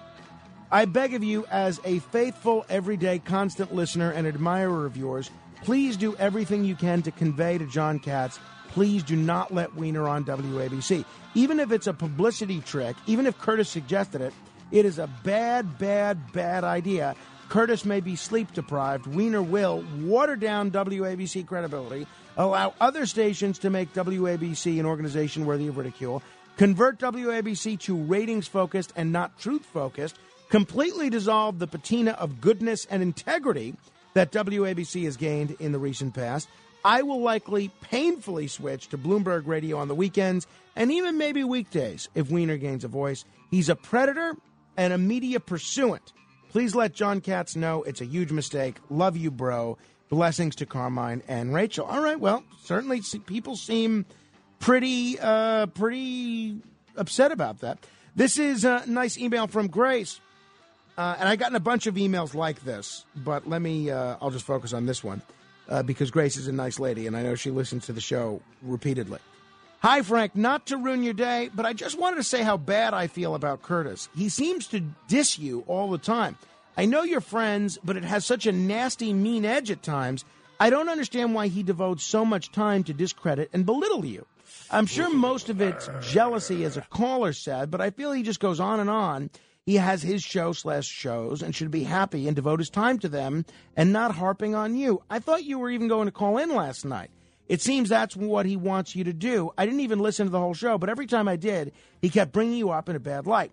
I guess it's radio stuff to seem that there's a rivalry or some competition, but it's too much now. The ratings are yours. He even wants credit for them. I thought Mister C would even talk to him on the side and say, knock it off. As you can tell, it bothers me. I know you're friends. But as they say, friends like that. Anyway, enjoy the game, meaning the uh, Sunday Super Bowl. I always, I also want to tell you that any leftover pizza from now on, you can freeze it. It's a great secret. Hi to Rachel and Carmine. Regards, Grace. Well, that's a nice, a nice email, and I appreciate that uh, email. Let me, because I've gotten so many emails like this.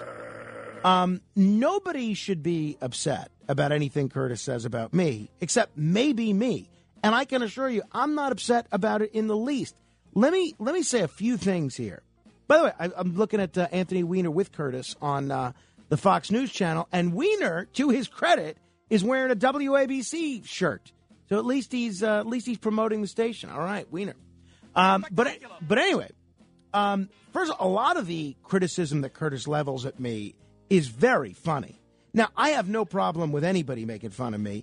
As long as as long as it's funny, right? So Curtis, I'd say about thirty percent of the time, it is funny.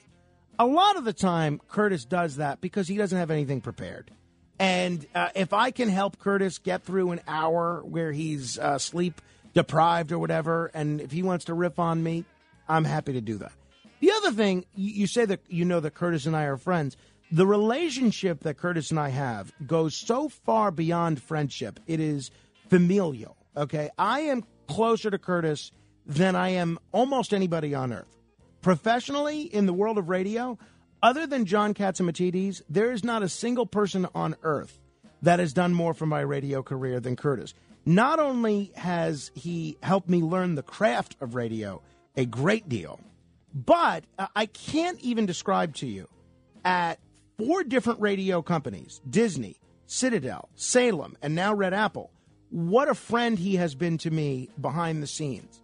Uh, I don't even know that I would have ha- ever had a show but for Curtis. So as far as I'm concerned, Curtis can bash me for five, six hours a day, and I will still be grateful for everything he's ever done for me on the radio.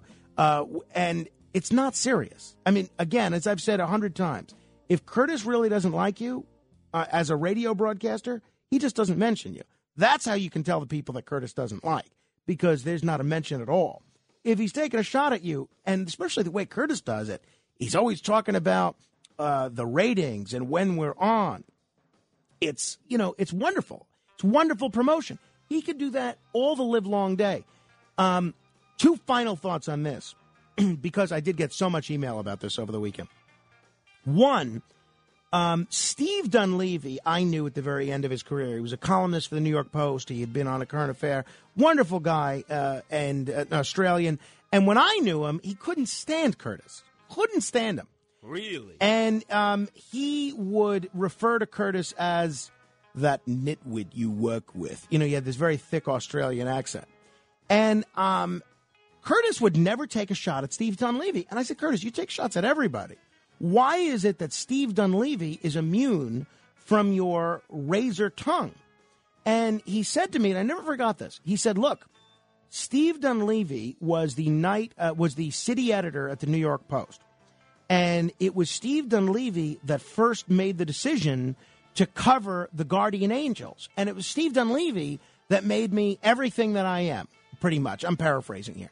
So as far as I'm concerned, Steve Dunleavy can say whatever negative thing he wants about me forever. And I'd still owe him one. That's the way I feel about Curtis, honestly.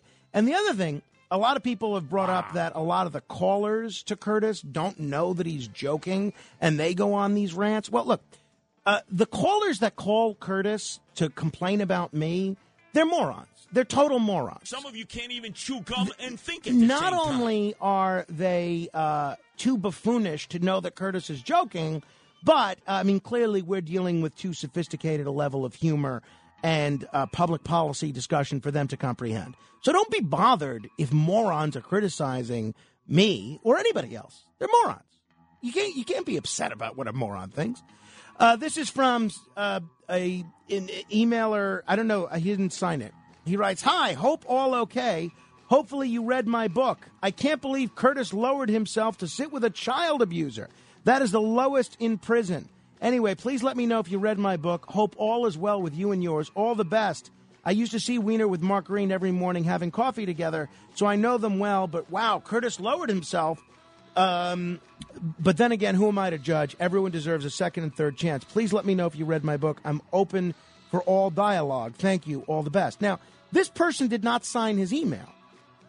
How in the world could I tell him if I read his book or not I, when he didn't even sign the email?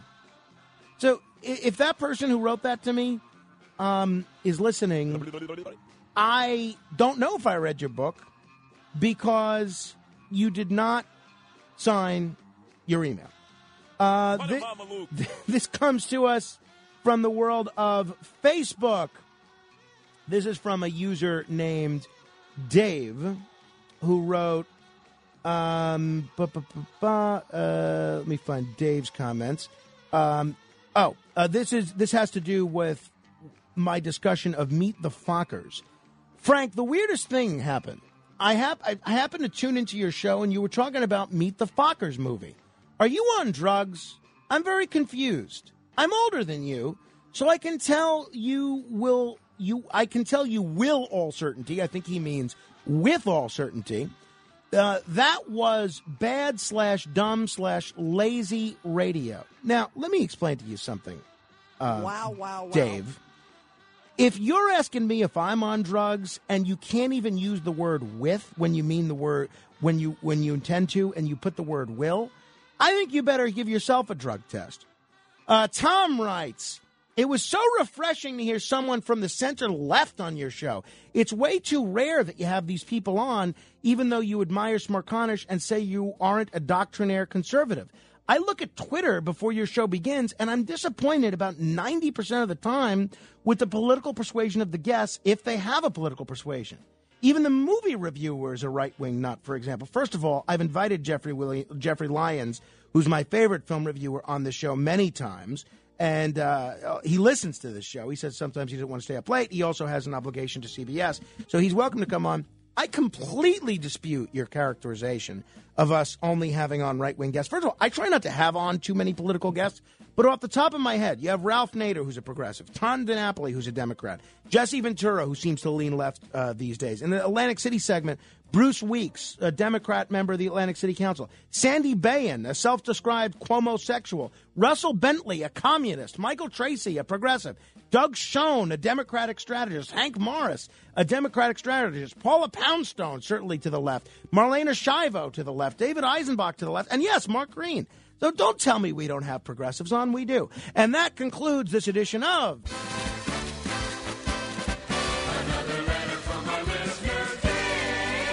Until next hour, keep asking questions. This is The Other Side of Midnight with Frank Morano. They're running a strange program, y'all. Talk Radio seventy-seven W A B C. Now, here's Frank Morano.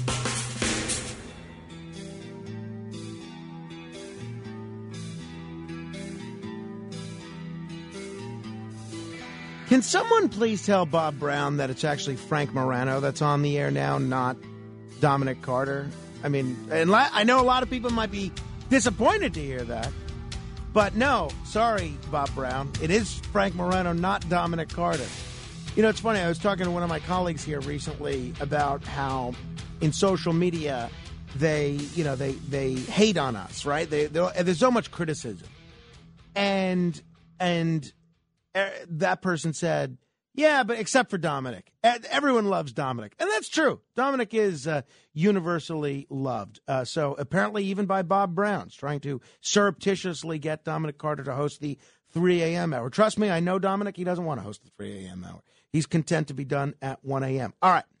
Um, couple of things uh, that I want to get to, and then I'm going to get to your calls in just a moment. eight hundred, eight four eight, nine two two two. That's one eight hundred, eight four eight, W A B C. So uh, Elon Musk is a uh, rather eccentric billionaire. He's one of the wealthiest people on Earth. Sometimes he is, um, you know, sometimes he's the wealthiest person on world in the world. Sometimes he's number two or the number three, depending on how well the Tesla stock is uh, is doing.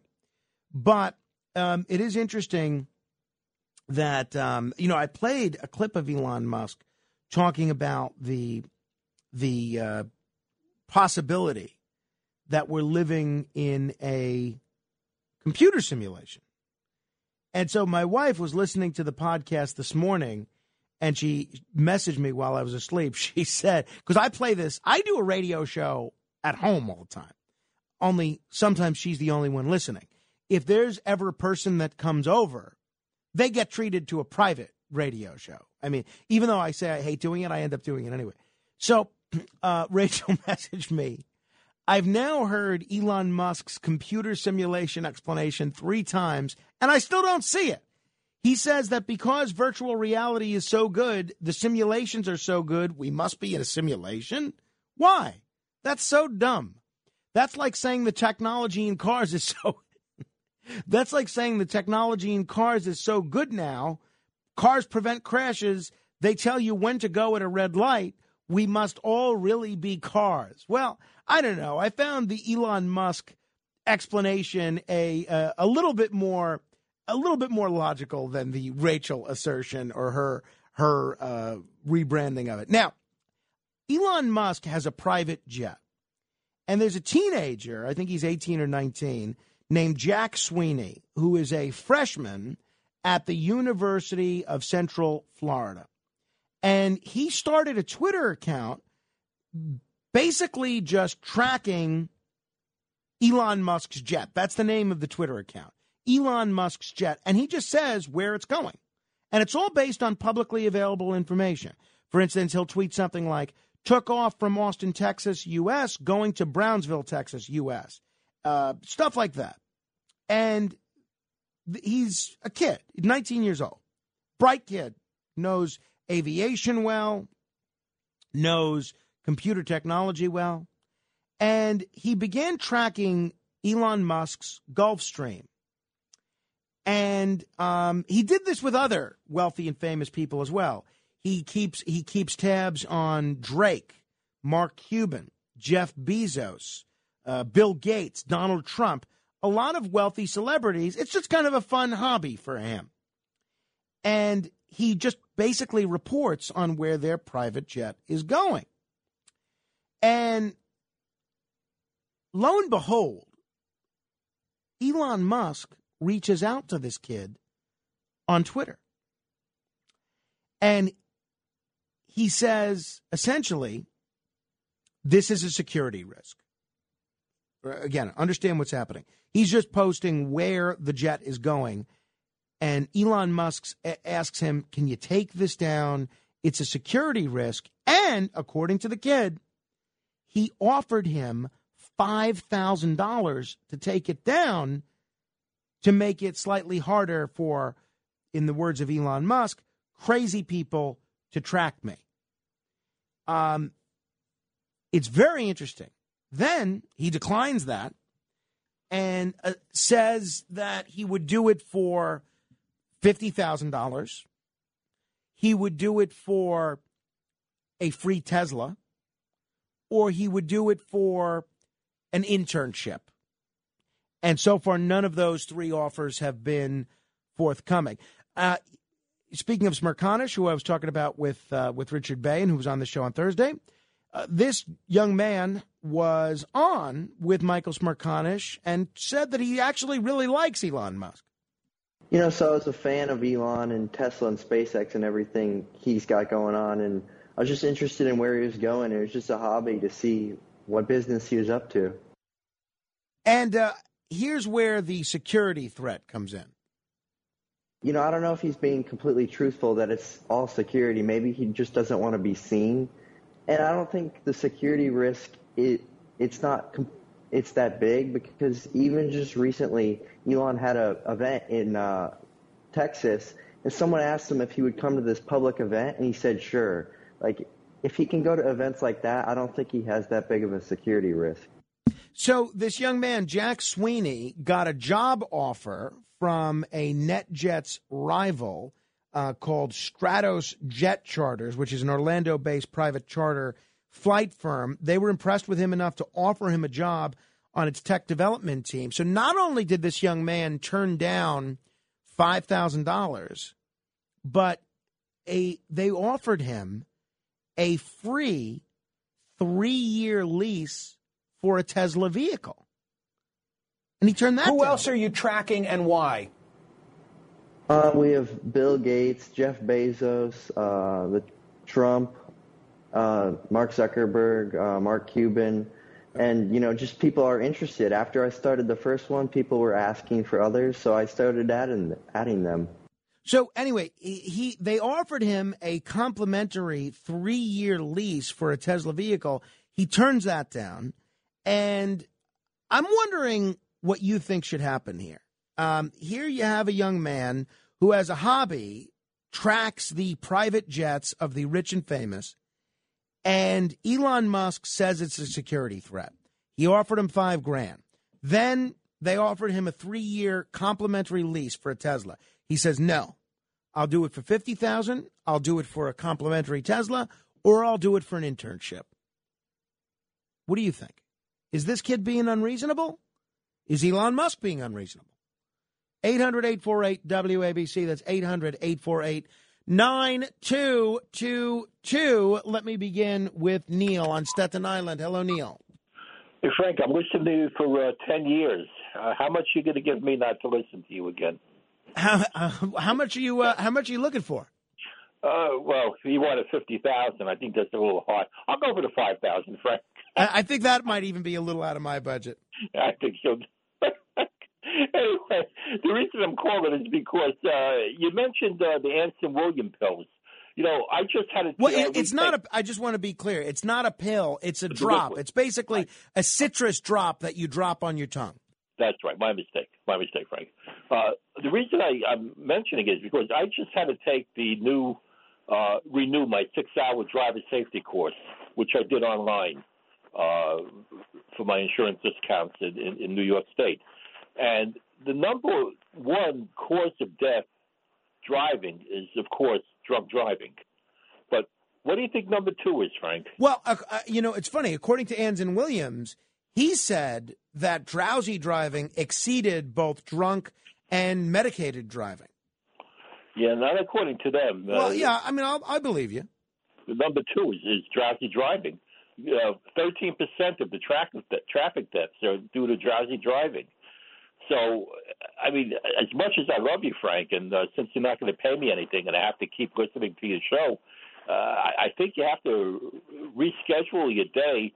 Well, maybe nap at the office before you uh, actually leave and, and drive drowsy. Yeah, well, again. Uh, we love you too much, Frank. I appreciate that, Neil. Thank you. Yes, trust me. I take every a lot of precautions not to fall asleep while driving, which is one of the reasons I got these drops. And so, uh, you know, I do pull over and take a nap. But uh, when you are getting drowsy, and look, we, we've done whole segments on drowsy driving. I, you know, there are different strategies that you can utilize. You get up out of the car, you walk around a little bit. You, you know, you, you, I mean, I don't want to reiterate that whole, all the strategies that people utilize, but I wanted to try these drops because uh, it's something that I know a lot of people listening to us deal with. and I wanted to give an honest review to them. And my, my honest review is that they work okay. That's my honest review. But they don't work for more than ten minutes. That's that's my honest review. You got to keep using them. eight hundred, eight four eight, nine two two two. Rocco is in Selden. Hello, Rocco. Yeah, you know, uh, I drove forty-four years, fifteen hundred miles a week there, and talk radio kept me awake. I, awake. I listened to Bob Grant back in the day. But sleep is very important. I'd like to say something about Elon Musk there. It was a week to ten days ago he mentioned the thirty trillion dollars of national debt there. You know, and I think I've never heard a globalist. I guess he's not a globalist if he's concerned about the debt in the United States of America. Um, I, I appreciate you clarifying your relationship with Curtis because I found it offensive, but then I found it uh, hilarious after that, you know. He always said that uh, Carmine was eleven pounds. Uh, it wasn't. He wasn't eleven pounds at birth, no, right? No, he was, uh, when he was born, I think he was, he was, not I think, he was six pounds, two ounces. Well, that's great. That's great there. Uh, in reference to the Sliwa uh, Wiener, two hours there, I enjoyed it. I listened there and, until he started praising uh, Joe Biden.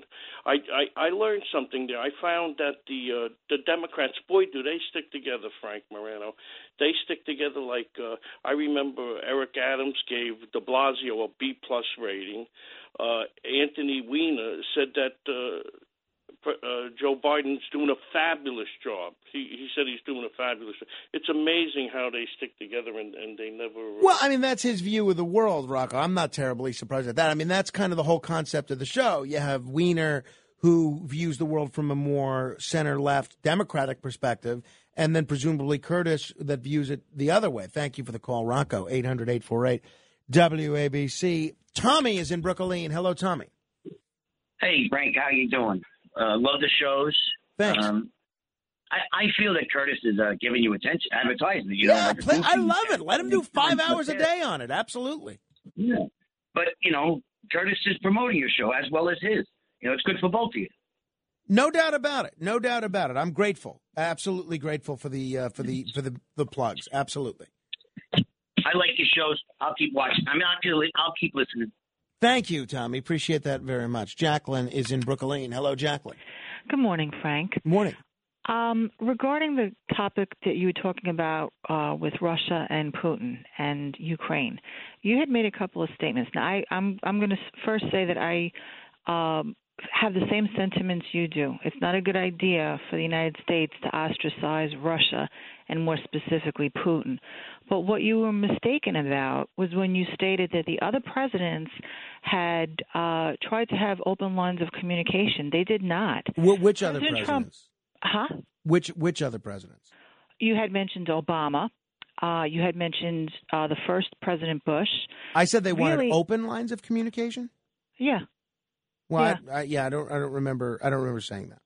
Because Trump, President Trump, was actually the first president since Ronald Reagan that openly stated that it was a good idea for the United States, rather than to ostracize Russia and more specifically Putin currently, to have an open dialogue. Yeah, it no, can only work to our detriment, as you said. A hundred percent. First of all, I, I think, and again, um, if if I said that. Uh, President, the you know other presidents had an open dialogue with Russia. Th- that was a misstatement. What I intended to say, if I didn't say it, was that all of the presidents uh, since uh, at least George W. Bush have instituted sanctions on Russia, including uh, Biden, Trump, and Obama. That's w- what I had thought I said, but um, uh, and I fa- and I said that was not an effective strategy, and I right. still believe that's not an effective strategy. And, and not only do they impose sanctions, sanctions are one thing.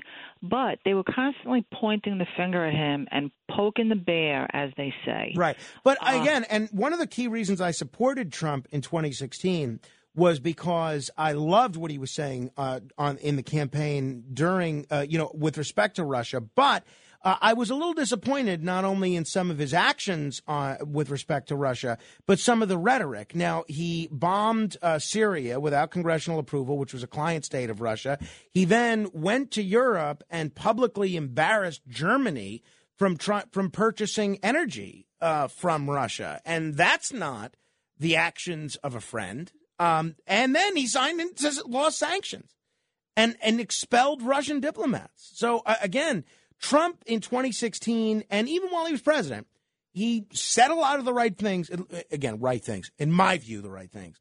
But he was actually very, very much tougher on Russia than his critics would have you believe. And I believe, and again, I, I've done this whole thing before. I don't want to go down this rabbit hole again.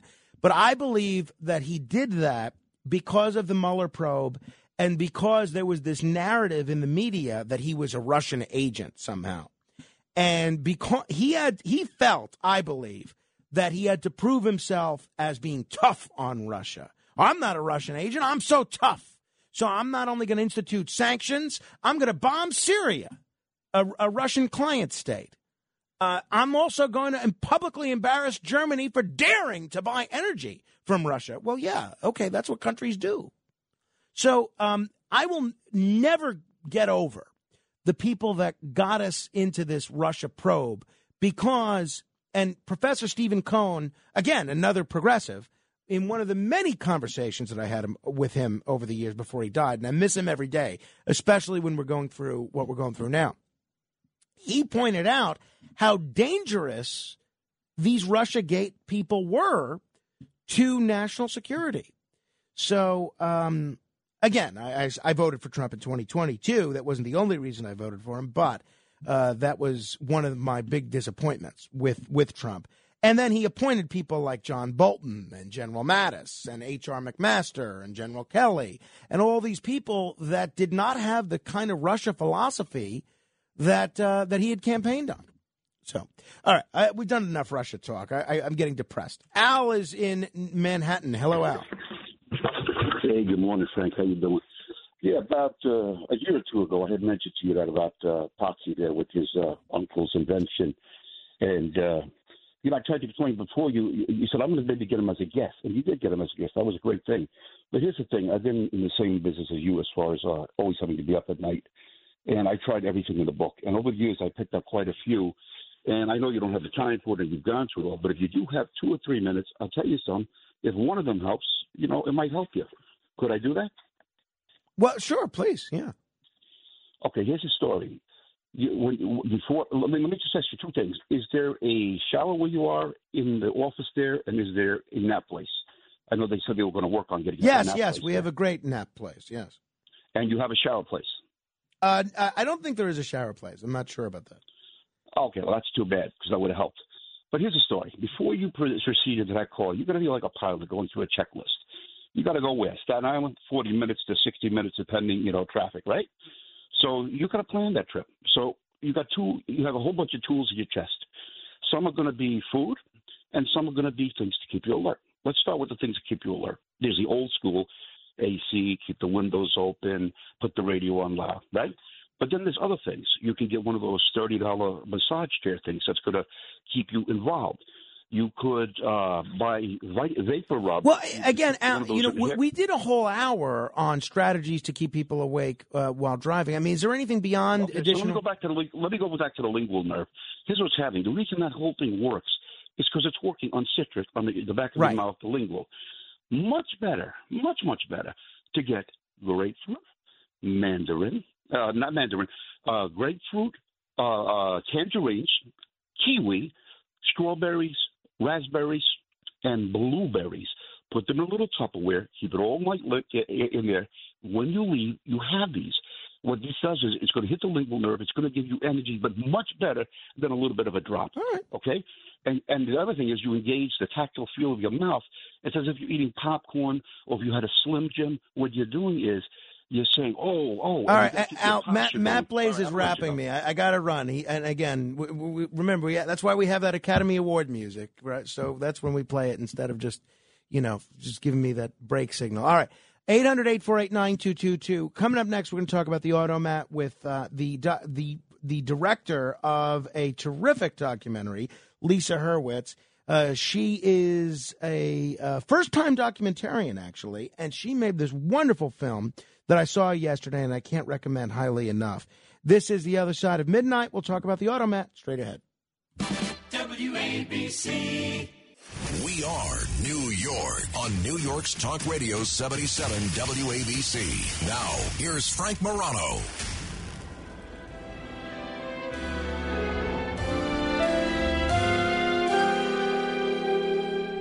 Some people just adore martinis.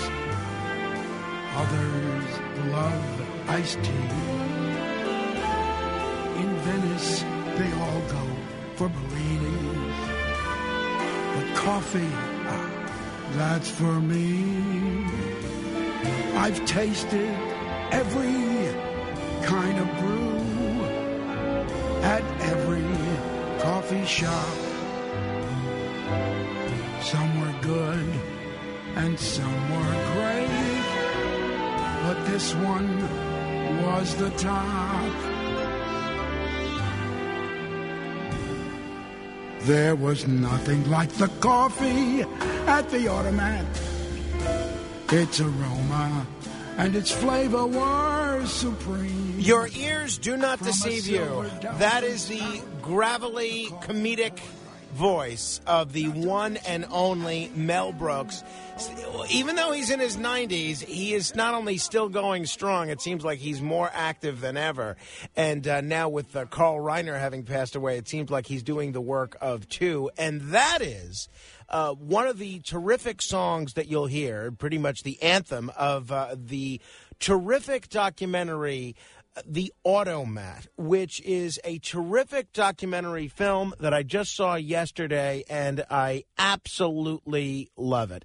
Uh, the only people that will love this film more than people who remember The Automat and used to go to The Automat and enjoyed going to The Automat are people who've never been to an automat and will enjoy learning about this fascinating, fascinating window into New York City history, Philadelphia history, and really uh, an incredible part of what made the twentieth century so interesting. And I am just thrilled uh, that we have joining us this morning the director and producer of the documentary The Automat, America's original and most beloved restaurant chain in New York City and Philadelphia, the one and only Lisa Hurwitz. Lisa, thanks for joining me on the radio. Thanks, Frank, for this invite. Uh, well, congratulations on the film. I absolutely loved it. As I've told you off air, I, I hope you win every award there is. And uh, this strikes me as such a creative, original idea for a documentary. And before I ask you what, what sparked this idea and how you got involved in the project, it, we have now thirty years worth of living without the automat. There's a generation and a half of people who've been born who don't even remember what it was like to go into an automat. Explain to those folks, explain to people uh, who might not have ever been to New York and Philly, because we do have listeners all over the country. What was the automat? I have to admit, though, and I can do a great job of explaining, but I'm I fall into this group of people who never got to go to one. But as you'll gather from seeing the film, I am quite enamored by them. And so I, you know, made it my purpose in life for uh, quite a few years to, you know, figure out what happened and to tell the story. So an automat, essentially, well, a horn and hard art automat, because they're not synonymous with one another. But at a horn and hard art, you'd go into these large, beautiful spaces in New York City where the walls were lined with what looked like vending machines, but were little glass windows where you would put coins in a slot and take the food out. And there would be communal seating where people would share tables with one another. There would be steam tables and counters uh, where you would go and change your dollars into nickels. And they were these very idealistic emporiums of food and of uh, space that could be shared by New Yorkers and Philadelphians and the visitors coming to both cities. Well, I, I kind of took a guess that you were not old enough to have ever been uh, to an automat, or you might have been very young when you when you went to one.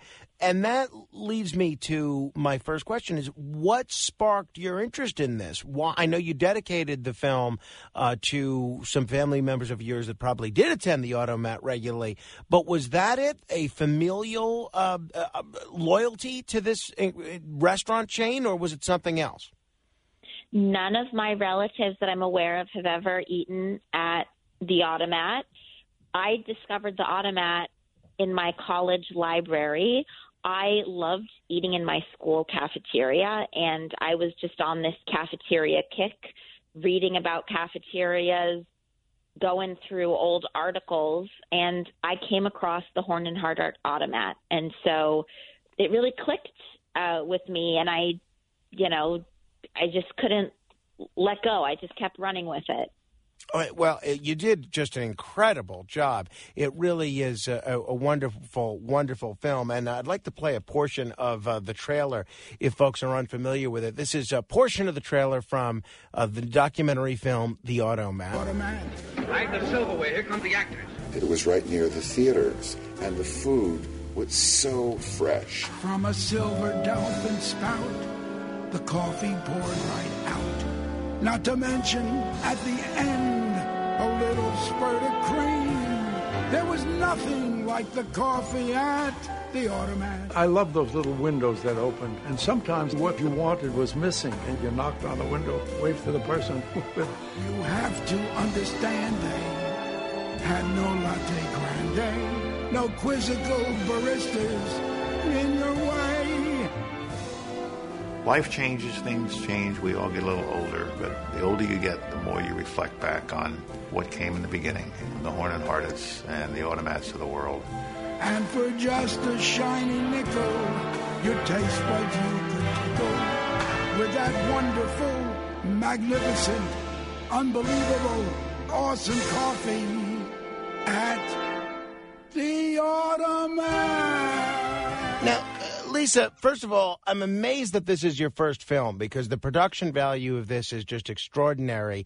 I'm also amazed at the caliber of person that you got to be in this. Uh, we just heard Mel Brooks now twice. Uh, you've got Colin Powell, Ruth Bader Ginsburg, Elliot Gould, Carl Reiner, a whole an automat historian, a lot of people involved in uh, who had worked at the automat, uh, a lot of people who talk about how the automat really affected them.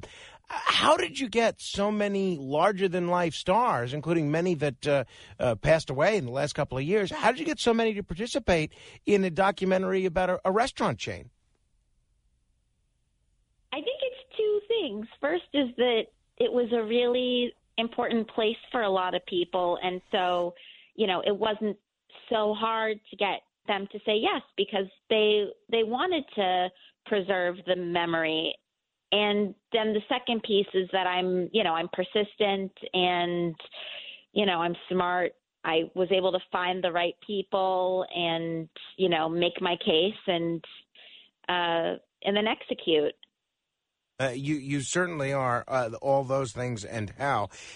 It was interesting to me, and I don't know that I realized this before watching your documentary, that uh, the automat uh, was only in New York and Philly. If it did so well, particularly in the late forties, early fifties, in both of those cities, why wasn't it expanded b- into other cities as well, maybe even the suburbs? So they did try to expand to Boston and Chicago in the early twenties, and it was not, it did not go so well. Part of what made them so successful was how developed New York and Philadelphia were. The the volume of stores that they had, it allowed them to have a, you know, a central commissary where they could have really like large volumes of food, and they just weren't able to build up the systems and figure it out in those cities. And they decided to just focus on what was, you know, working for them. And I really don't think that there's any shame in, you know, modern business. We're just, we're getting so accustomed to seeing, you know, global companies and nationwide companies.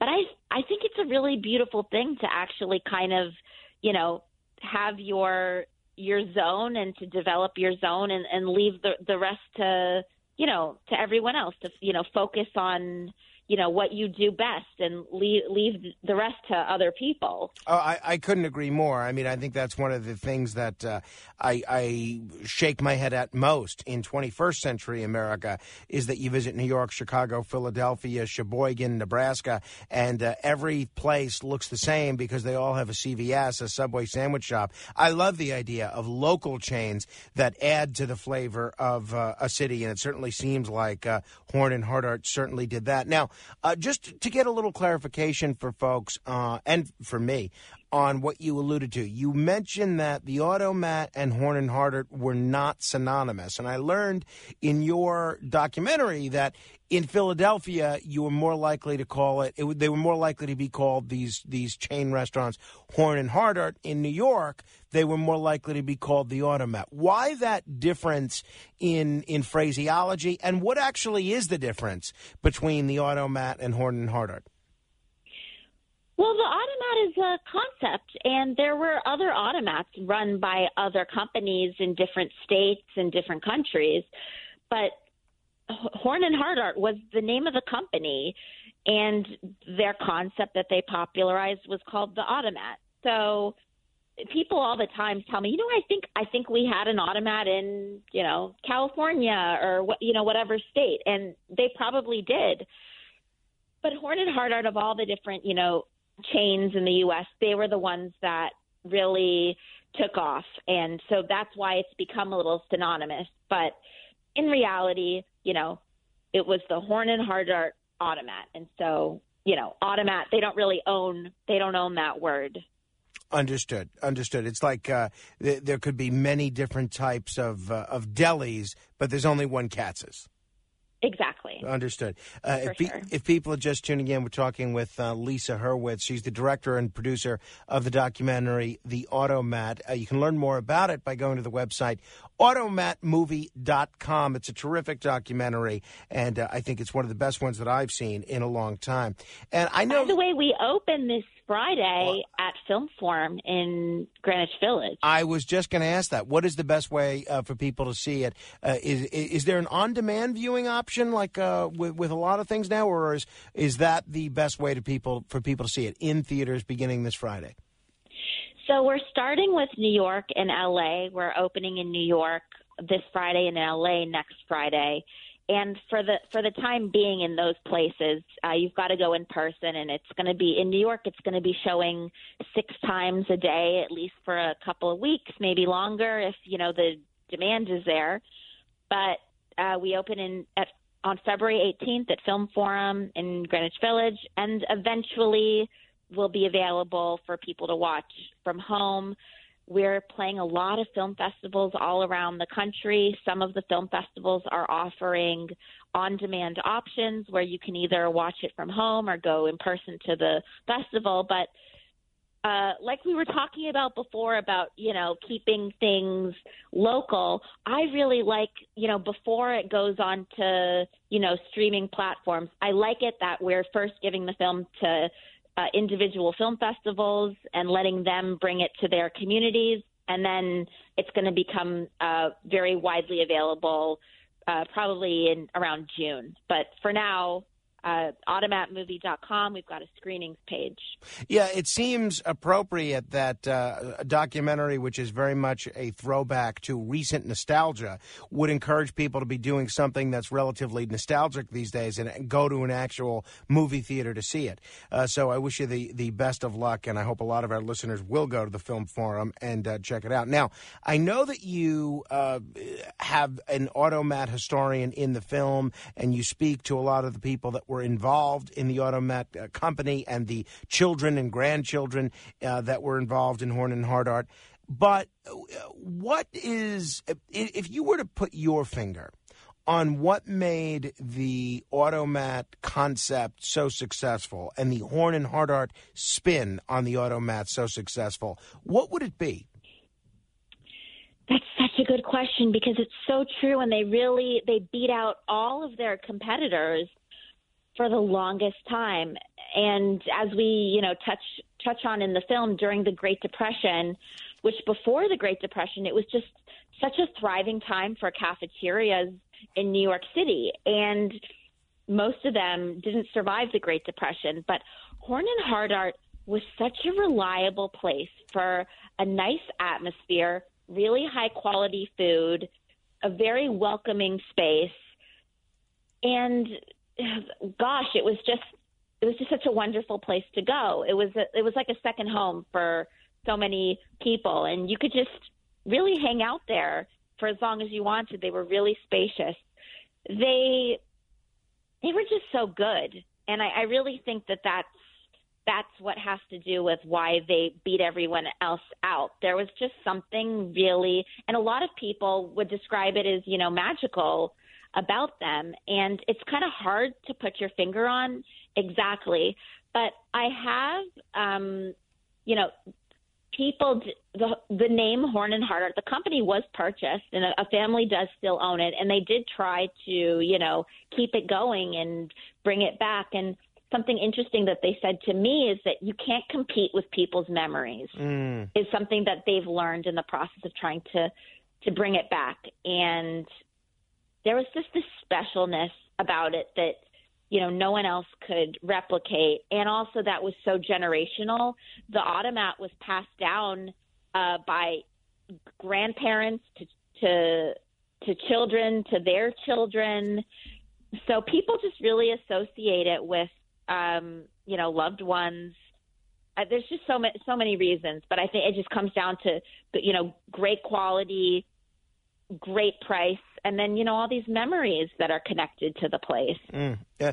and, and what went wrong for Horn and Hardart? I, I know the last uh, Horn and Hardart Automar, uh, Automat closed uh, in nineteen ninety-one. It was just about seven or eight blocks from where I'm sitting right now. How could a franchise that did so well in New York and Philadelphia and meant so much to so many people just uh, go out of business? I mean, it's difficult to imagine a a, a restaurant like uh, McDonald's or Subway or uh, Dunkin' Donuts going out of business. But if, for a lot of New Yorkers and a lot of Philadelphians, that must have been what it seemed like when the Automat went away.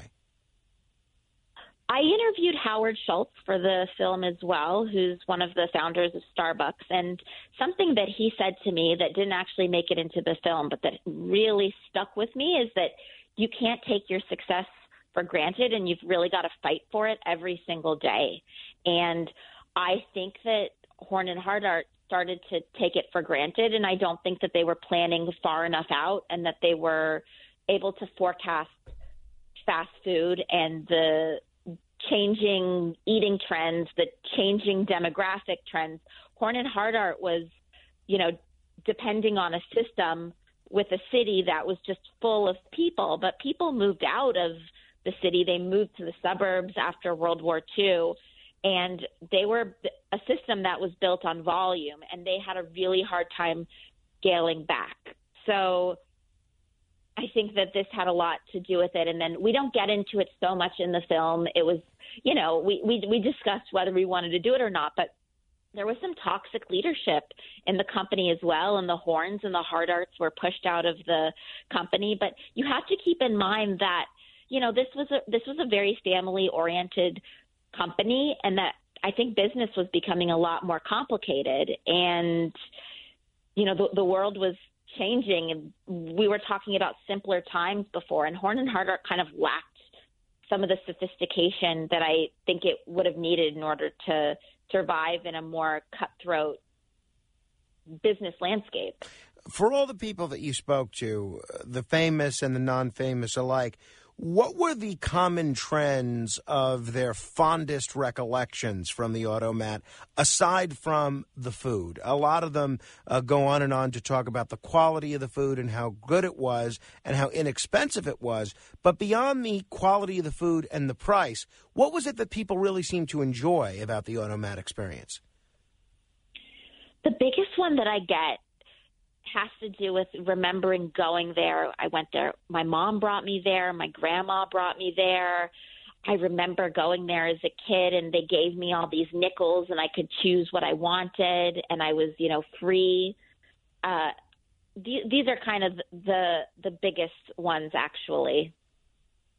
It, it does seem like uh, at a time when the country was still trying to deal with civil rights and integration and uh, different socioeconomic classes interacting with one another, that this was a place that was totally populist, totally egalitarian before it was fashionable to do so. Well, I will say that New York City and Philadelphia, for the most part, were already pretty integrated. But the automat sort of became like a an emblem to represent what was going on in these cities because it was such a, a major place that everyone went to. So it started to represent something. But for the most, there were some things that were still segregated. But, you know, Horn and Hardart was just a place that everyone went to and anyone could go to. And as as you will see when you watch the film, the restaurant is sort of a window onto America in the twentieth century and the changes that we were going through uh, during that time. And, you know, we see the automat change and we see America change. So it's it's definitely a, when you, when we and we do address, you know, diversity and inclusion in the film, and we have a diverse cast, and they address, you know, what the automat meant for them in terms of inclusivity. And, you know, fortunately, it, it um, we didn't have to force it because it's just the reality of what, what the automat was. So I've always felt that this was an important story to tell. I think that there's some very relevant lessons for us to to not forget. I think that this is a, a beautiful example of an experiment in our society that went incredibly well for a long time. It Almost a, ninety a place, years, right? Yes. And it was this place of togetherness. It, it was it was innocent. It was it was a private company serving the interests of the public, providing a very useful service. And they still made a profit, uh, but we still got something that we needed. And, you know, people were rubbing elbows with one another. It, it for I recently went to, I was at an airport and I needed to get something to eat, and there were no open tables. And I really just needed, I had to get going. I needed a place to sit down, and it was hard. I had to ask somebody, somebody had an empty seat who he was, is a guy sitting at a table, and I, I had to ask him, can I sit across from you? And it was it was hard to do that. It didn't come naturally, but that's in the past. That wouldn't have been awkward, and you wouldn't even had to ask. You could have just sat down. So, you know, I I, I think there's some some that you'll see it when you watch the film, but I just think there's some things that we've lost that are, you know, really healthy and worth bringing back. Absolutely. And you heard Mel Brooks there singing about the, the coffee at the automat. That seems to be a common trend with people mentioning how great the coffee was. Not only was it a nickel, but uh, it seems like uh, they really enjoyed the dolphin delivery system and the flavor of the coffee itself. In your in your view, obviously you've never tried the coffee, but in your view, is the recollection that people have of how great the coffee was, is that improved through the prism of nostalgia, or was this coffee actually that good?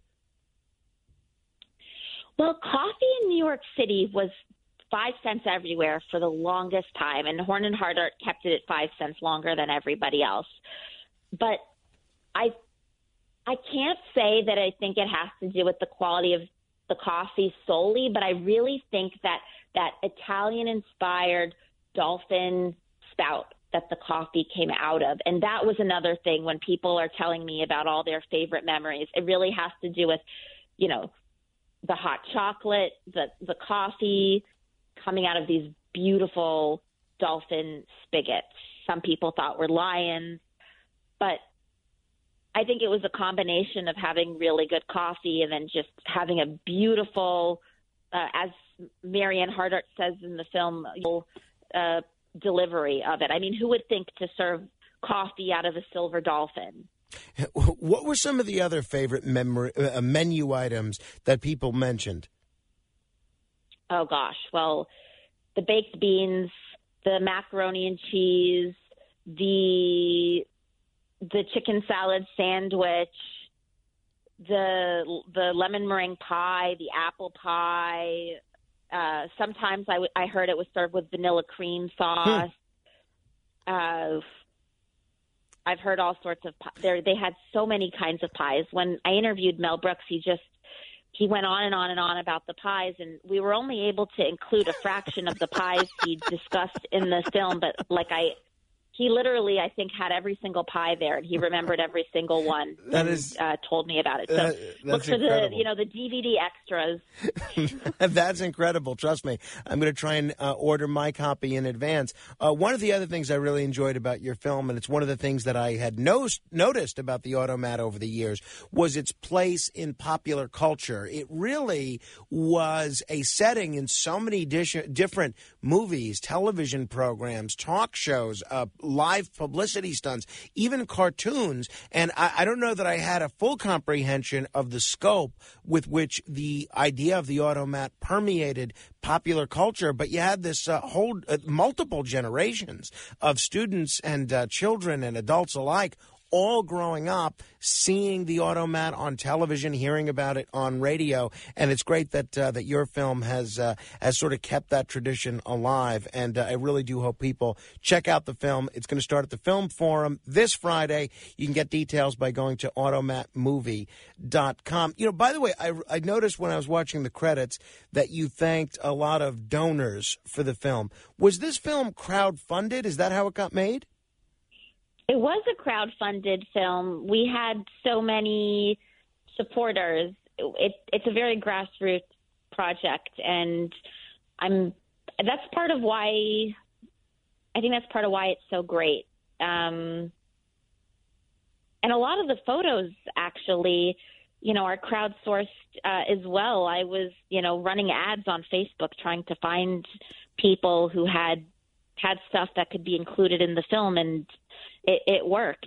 So you'll see in the credits also there's a very long list of archival sources, many of which are individual people. Wow. Uh, that is uh, really wild. And uh, it's a, a phenomenal film. And I think that uh, the way this film was made uh, seems very, very true to the populist tradition of the automat itself. Uh, hope everybody sees it. Lisa, I want to wish you the best of luck with it. I enjoyed it immensely. Oh, thank you, Frank, so much, really. Thank you. And if you want to call in and comment on your re- recollection of the automat, you're welcome to give me a call, one eight hundred eight four eight nine two two two. That's one eight hundred eight four eight W A B C. Again, you can check out the film this Friday at the Film Forum, and uh, check out the website, automat movie dot com. This is The Other Side of Midnight. I'm Frank Morano. Straight ahead. W A B C. The Other Side of Midnight with Frank Morano, seventy-seven W A B C.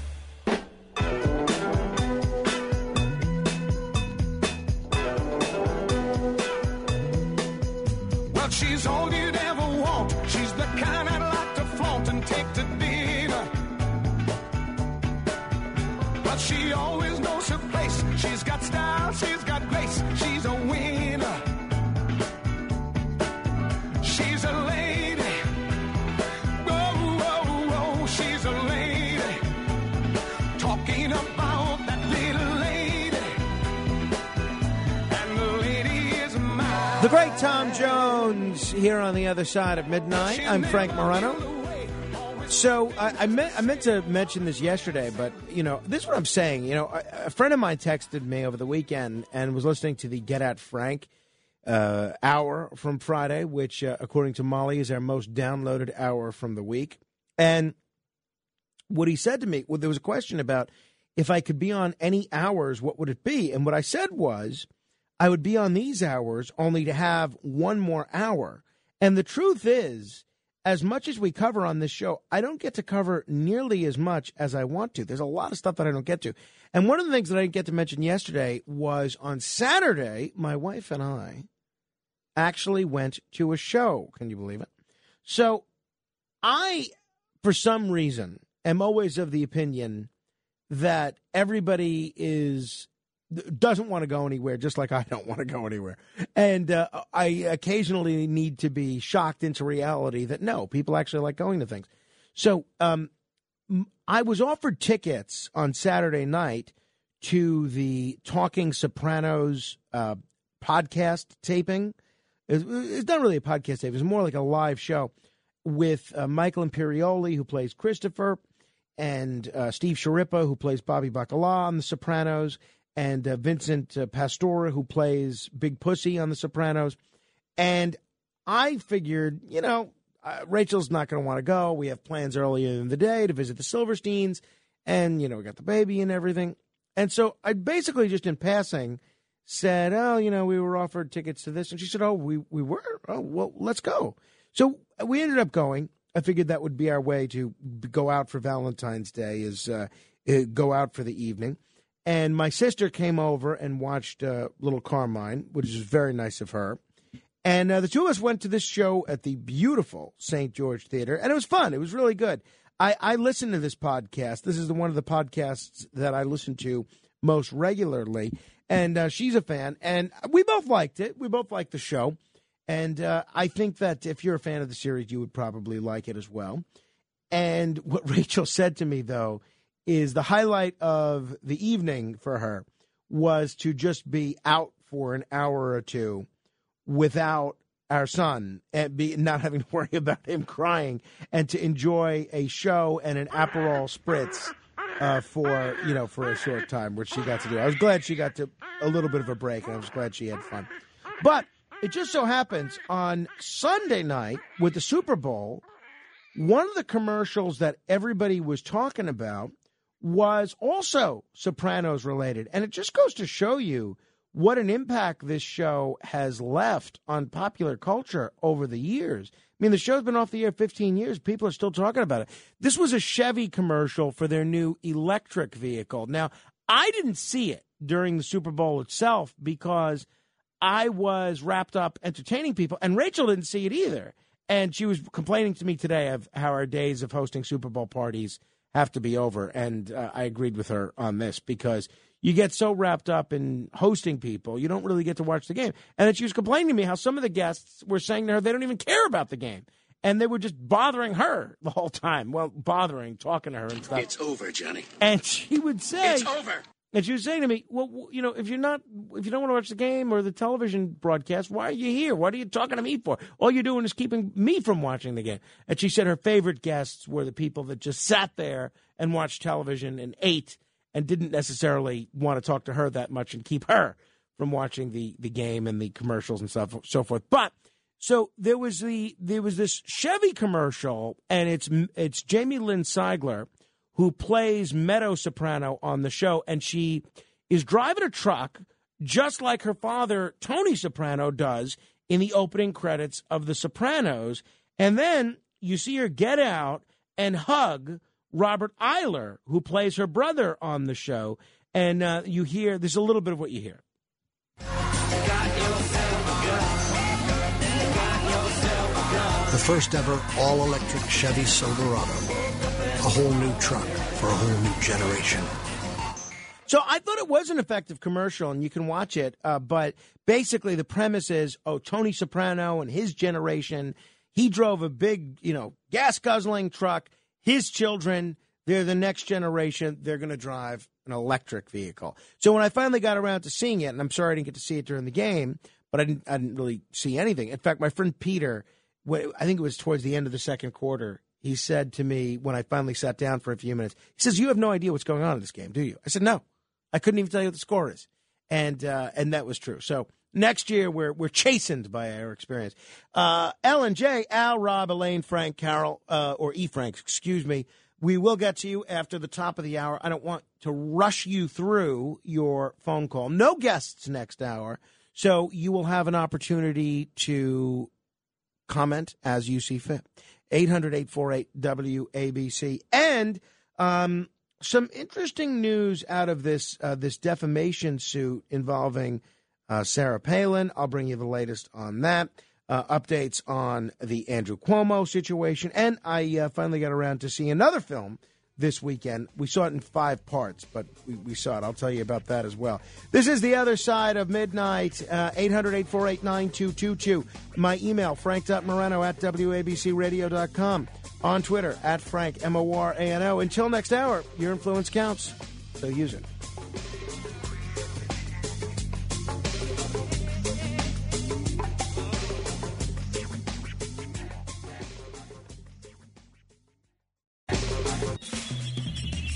This is The Other Side of Midnight with Frank Morano. They're running a strange program, y'all. Talk Radio seventy-seven W A B C. Now, here's Frank Morano.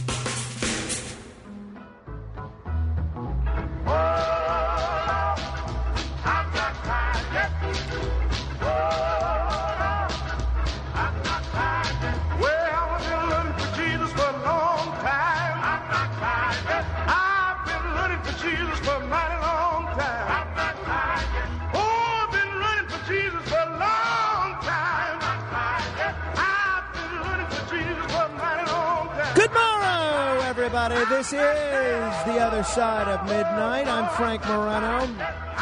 Couple of items that are pseudo-legal in nature that I want to uh, comment on. And uh, I'll tell you what's happening. I'll give you my quick take. Boom, boom, boom. And then I'll invite you to comment at eight hundred, eight four eight, nine two two two. I, I don't think I need to keep giving this disclaimer every time I mention this person's name. However, I will do it one last time. I... was never a fan and have never been a supporter of Andrew Cuomo. I have never voted for Andrew Cuomo for anything, and I vow to go to my grave never having voted for Andrew Cuomo for anything. I think he was a terrible governor. That being said, I think he was totally railroaded with respect to the sexual harassment uh, probe that drew him from that uh, threw him from office, and the more we learn about this probe by Tish James, the more we learn what a kangaroo court this was. Now, Andrew Cuomo, who in addition to being the former governor is also the former attorney general, had also been a prosecutor for Robert Morgenthau and had a pretty distinguished legal career. Andrew Cuomo is now filing a complaint against the attorney general Tish James with the judicial entity that has the power to disbar attorneys. So she released uh, a report in August that concluded that he sexually harassed eleven women. Resignation. We know all that. Since then, five separate D As, any one of whom would have loved to have bring a, brought a case against Andrew Cuomo on this front. Five, count them, five separate D As have since said they found Cuomo's accusers credible, but they didn't have enough evidence to bring criminal charges. And again, this is in an era where a grand jury can indict a ham sandwich, or in the case of the automat, a ham and cheese sandwich with mustard. Now, you have a situation where Cuomo has filed this complaint with the um, committee in New York that can disbar attorneys.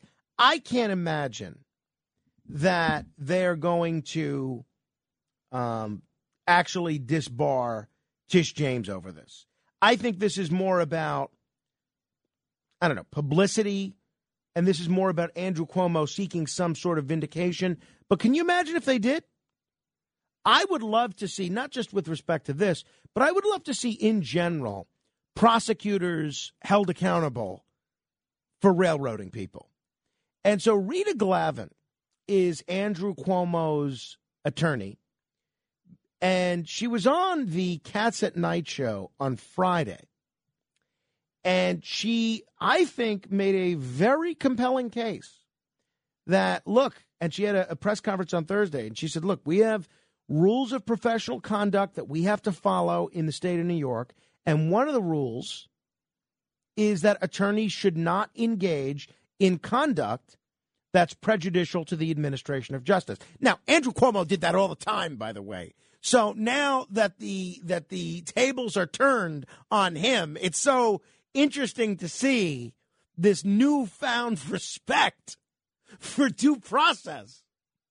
But anyway, this was Rita Glavin on the Cats at Night show Friday. This was a a public political show. Uh, the Attorney General drops a one hundred sixty-five page report on August third, accusing the governor of all types of things. And then she refuses to give me access to any of the evidence. Okay, I, I wanted all the evidence. All I was given was the report. And they said, well, there's exhibits attached to the report. No, the exhibits were minuscule. Uh, they wouldn't give me the transcripts. Um, they wouldn't give me the informal interview memos of the one hundred thirty-eight people that weren't um, uh, interviewed under uh, with the transcription or under oath. And we asked for that. When the reason we're asking for that is how do you respond to that? Because they announce a report. She does one of the most prejudicial press conferences I've ever seen in my life. And how do you respond when they don't give you access to the evidence? Uh, how do you? And again, I, I hate to be in a, defi- in a position to defend Andrew Cuomo when it comes to anything. But the bottom line is when you have principles, you have to stick with them, whether that benefits Andrew Cuomo or not. Rita Glavin's exactly right. Five criminal investigations indicated there was not enough evidence to charge Andrew Cuomo with a crime at all. And yet Letitia James comes out with this report, which ultimately drives him from office. To say that the governor would do this at an outdoor event with dozens of people around who follow him around with their cell phones taking videos, it's just it's it's not believable. And um you know, how does the Attorney General not include those pictures in the report? How did the Attorney General's investigators not show those pictures to the governor in his own testimony and say, do you remember this event? Do you remember meeting this woman that day? They didn't do that. And there was a reason why the Attorney General didn't want to give us the evidence. We've only gotten a sliver of it. But how do you go out in the world, tell everyone, you know, that the governor, and she still keeps saying it today, Um, you know, the Attorney General's office is into name calling and rhetoric, but they're not into facts and answering substantive questions. And every time I raise something, they won't answer a specific question. Why didn't they include those photos in the report? Uh, good questions all. And uh, again, I don't know that Andrew Cuomo will run for Attorney General this year, but he's definitely going to emerge politically. And something tells me this issue is not going away. And it's clear to me, even if it's not clear to you, it's clear to me that Tish James pushed Andrew Cuomo out for whatever reason, for whatever reason. So that's issue one. Um, I'm eager to see where that complaint with the uh, this this committee ends up going. Now, here's another interesting case, and it's a case that I don't necessarily understand. It's a decision, rather, that I don't necessarily understand.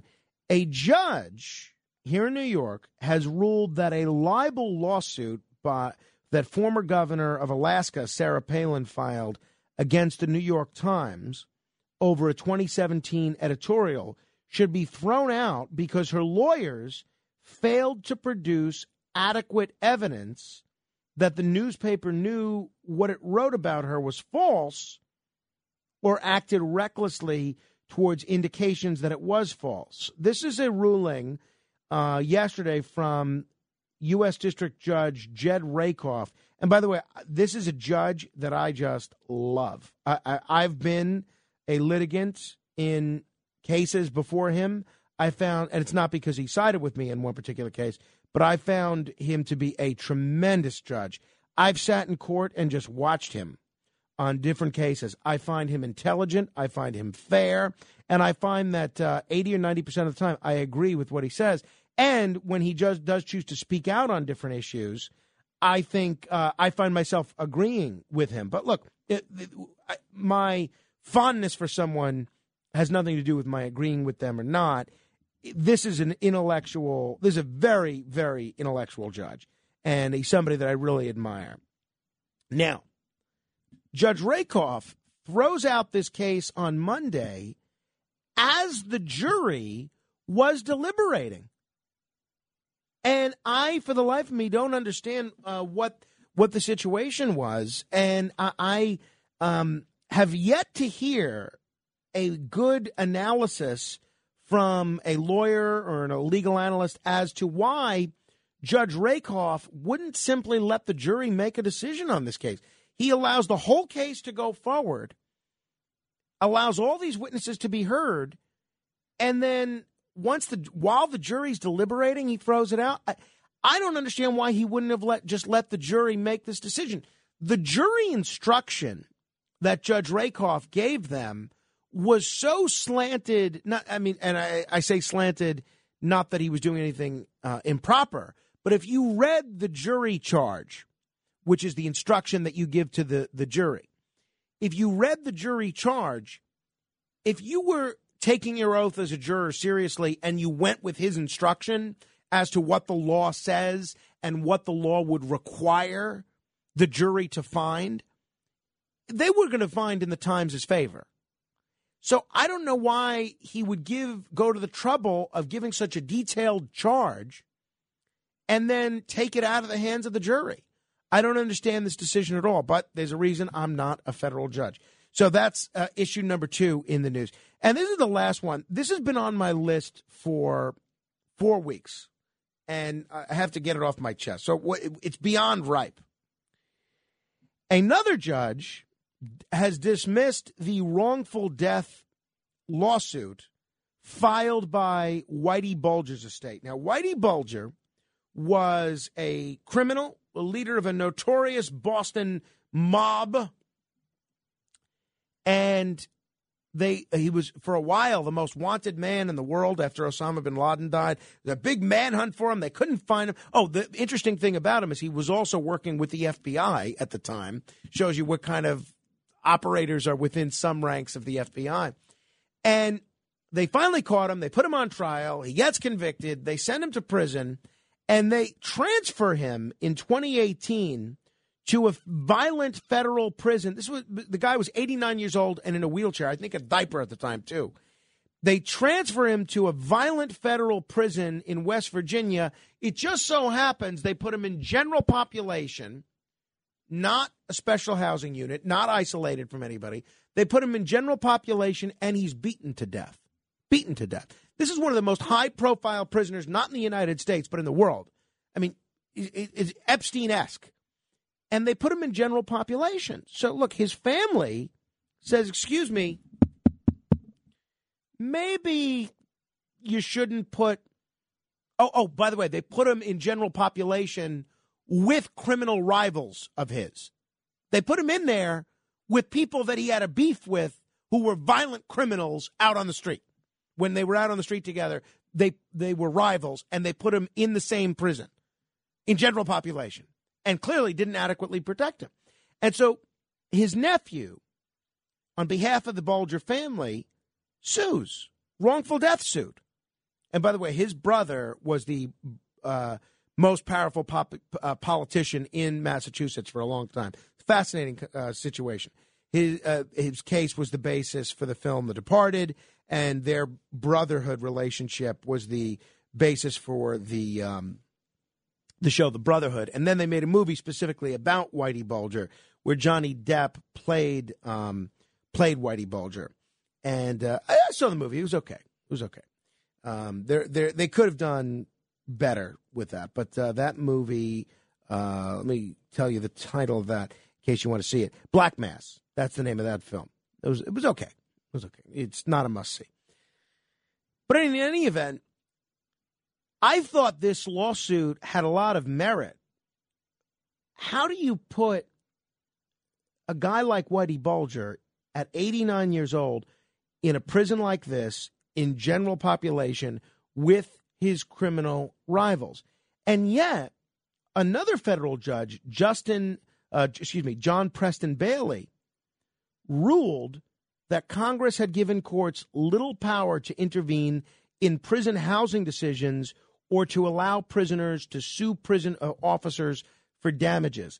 I find this decision by Judge Bailey to throw out this wrongful death suit to be a frightening decision, because now if there's somebody that's a prisoner like like uh, Whitey Bulger or Jeffrey Epstein that is a little too inconvenient for the government, this gives a green light to prison officials to put them in the most dangerous circumstances possible so that they're beaten to death. Keep in mind with what the situation was with Whitey Bulger. This is a man who worked with the F B I for years. In fact, his F B I agent, John Connolly, actually gave uh, Whitey Bulger information that might have helped him carry out murders. And then he went to prison for that. He went to prison. The agent, the F B I agent, went to prison for helping Whitey Bulger um, commit crimes.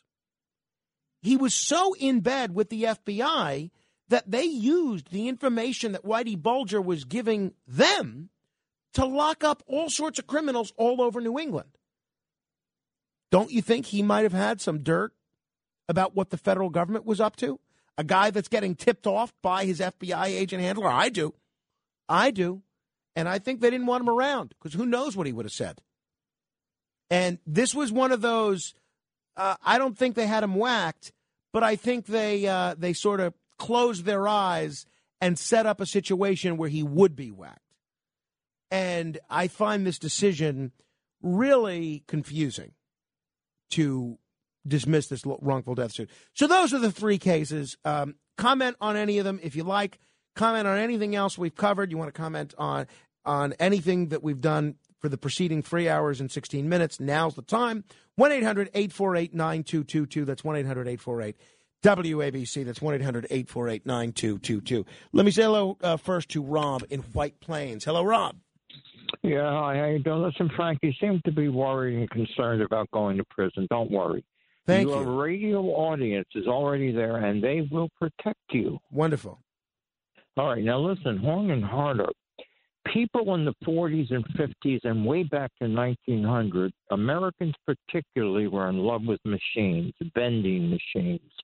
And it was just one of the few things that I think people don't realize today. You could put money in, twist the handle, and get whatever you want and see it first. You didn't have to talk to anybody. You could speak any language. And there were a lot of them in New York. Go in there, be anonymous. I'll tell you a funny story. I worked at the Daily News building for many years. I used the automat on second Avenue and forty-second Street.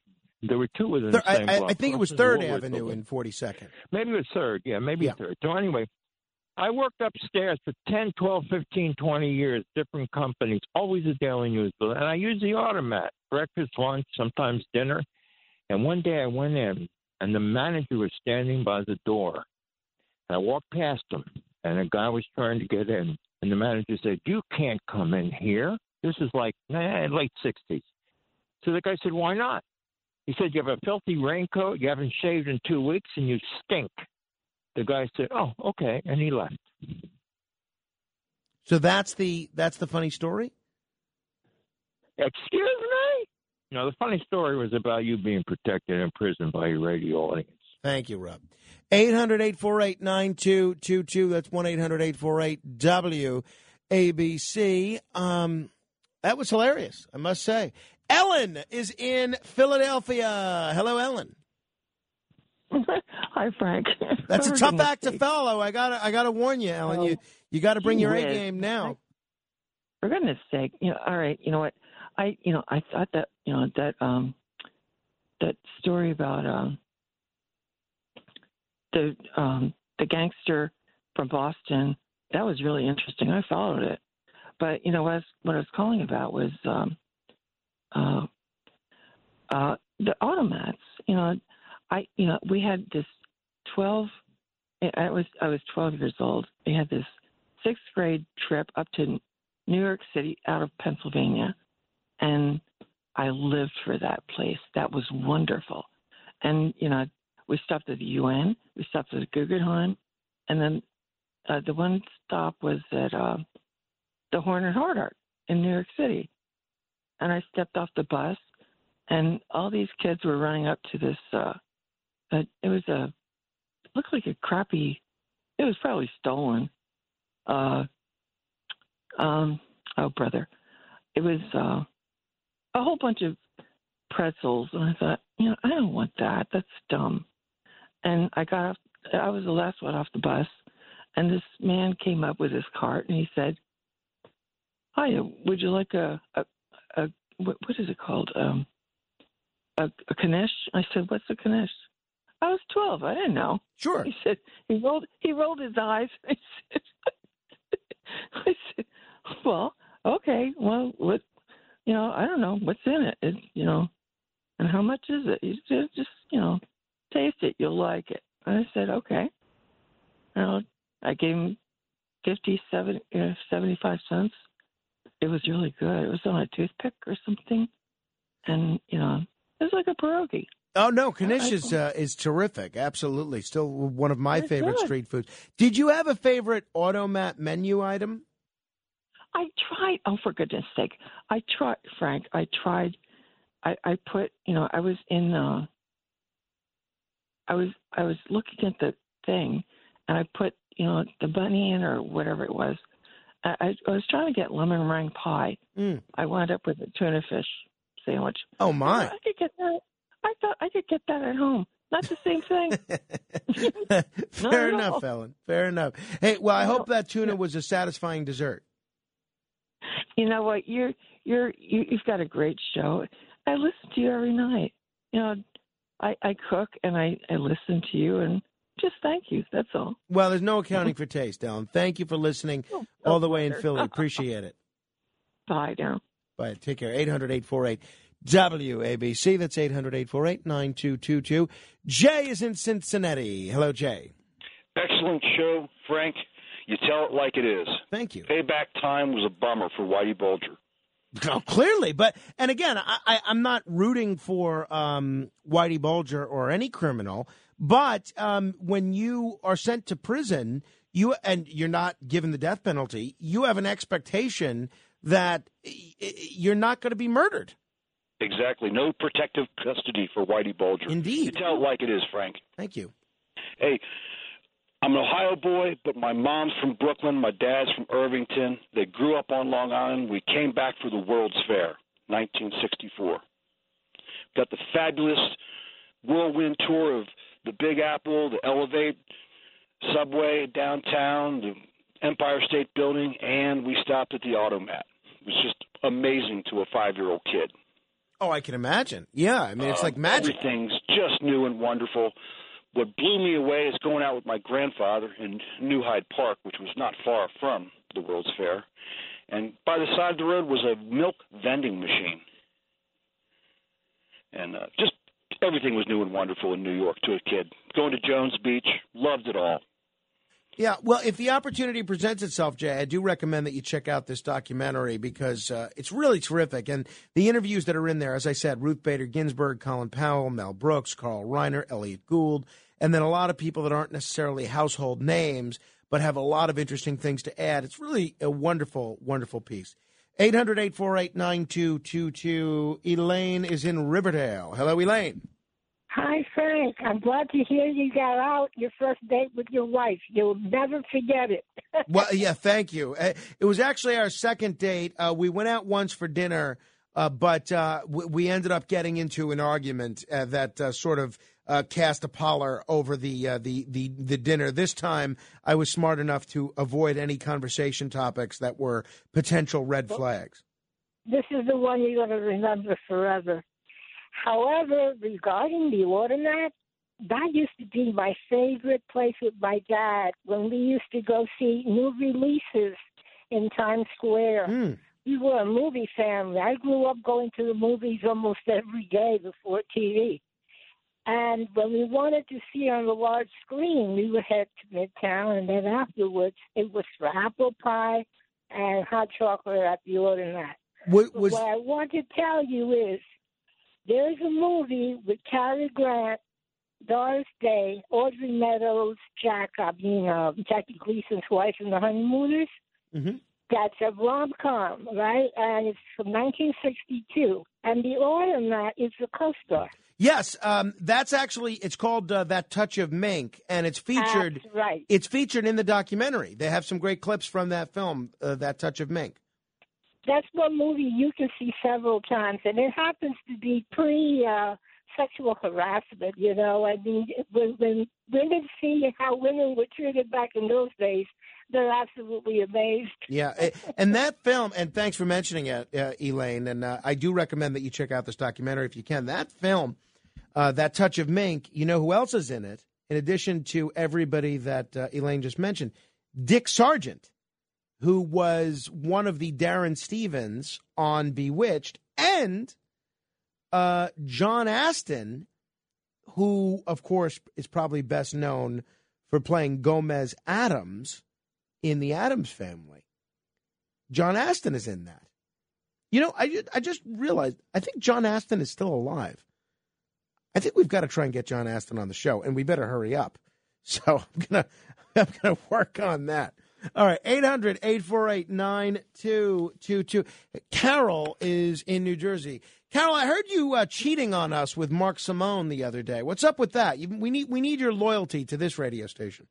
Now, I understand that, but he was speaking about something that I was interested in. No, no, no. We need you. We need you loyal to Brian All Kilmeade. Right. I promise I won't call him anymore. Thank you. Thank you. Thank you. I used to go to the Automat quite a bit, the one on Third Avenue and forty-second. Yeah, well, and I that worked. one, that one, and that's not far from where I am right now.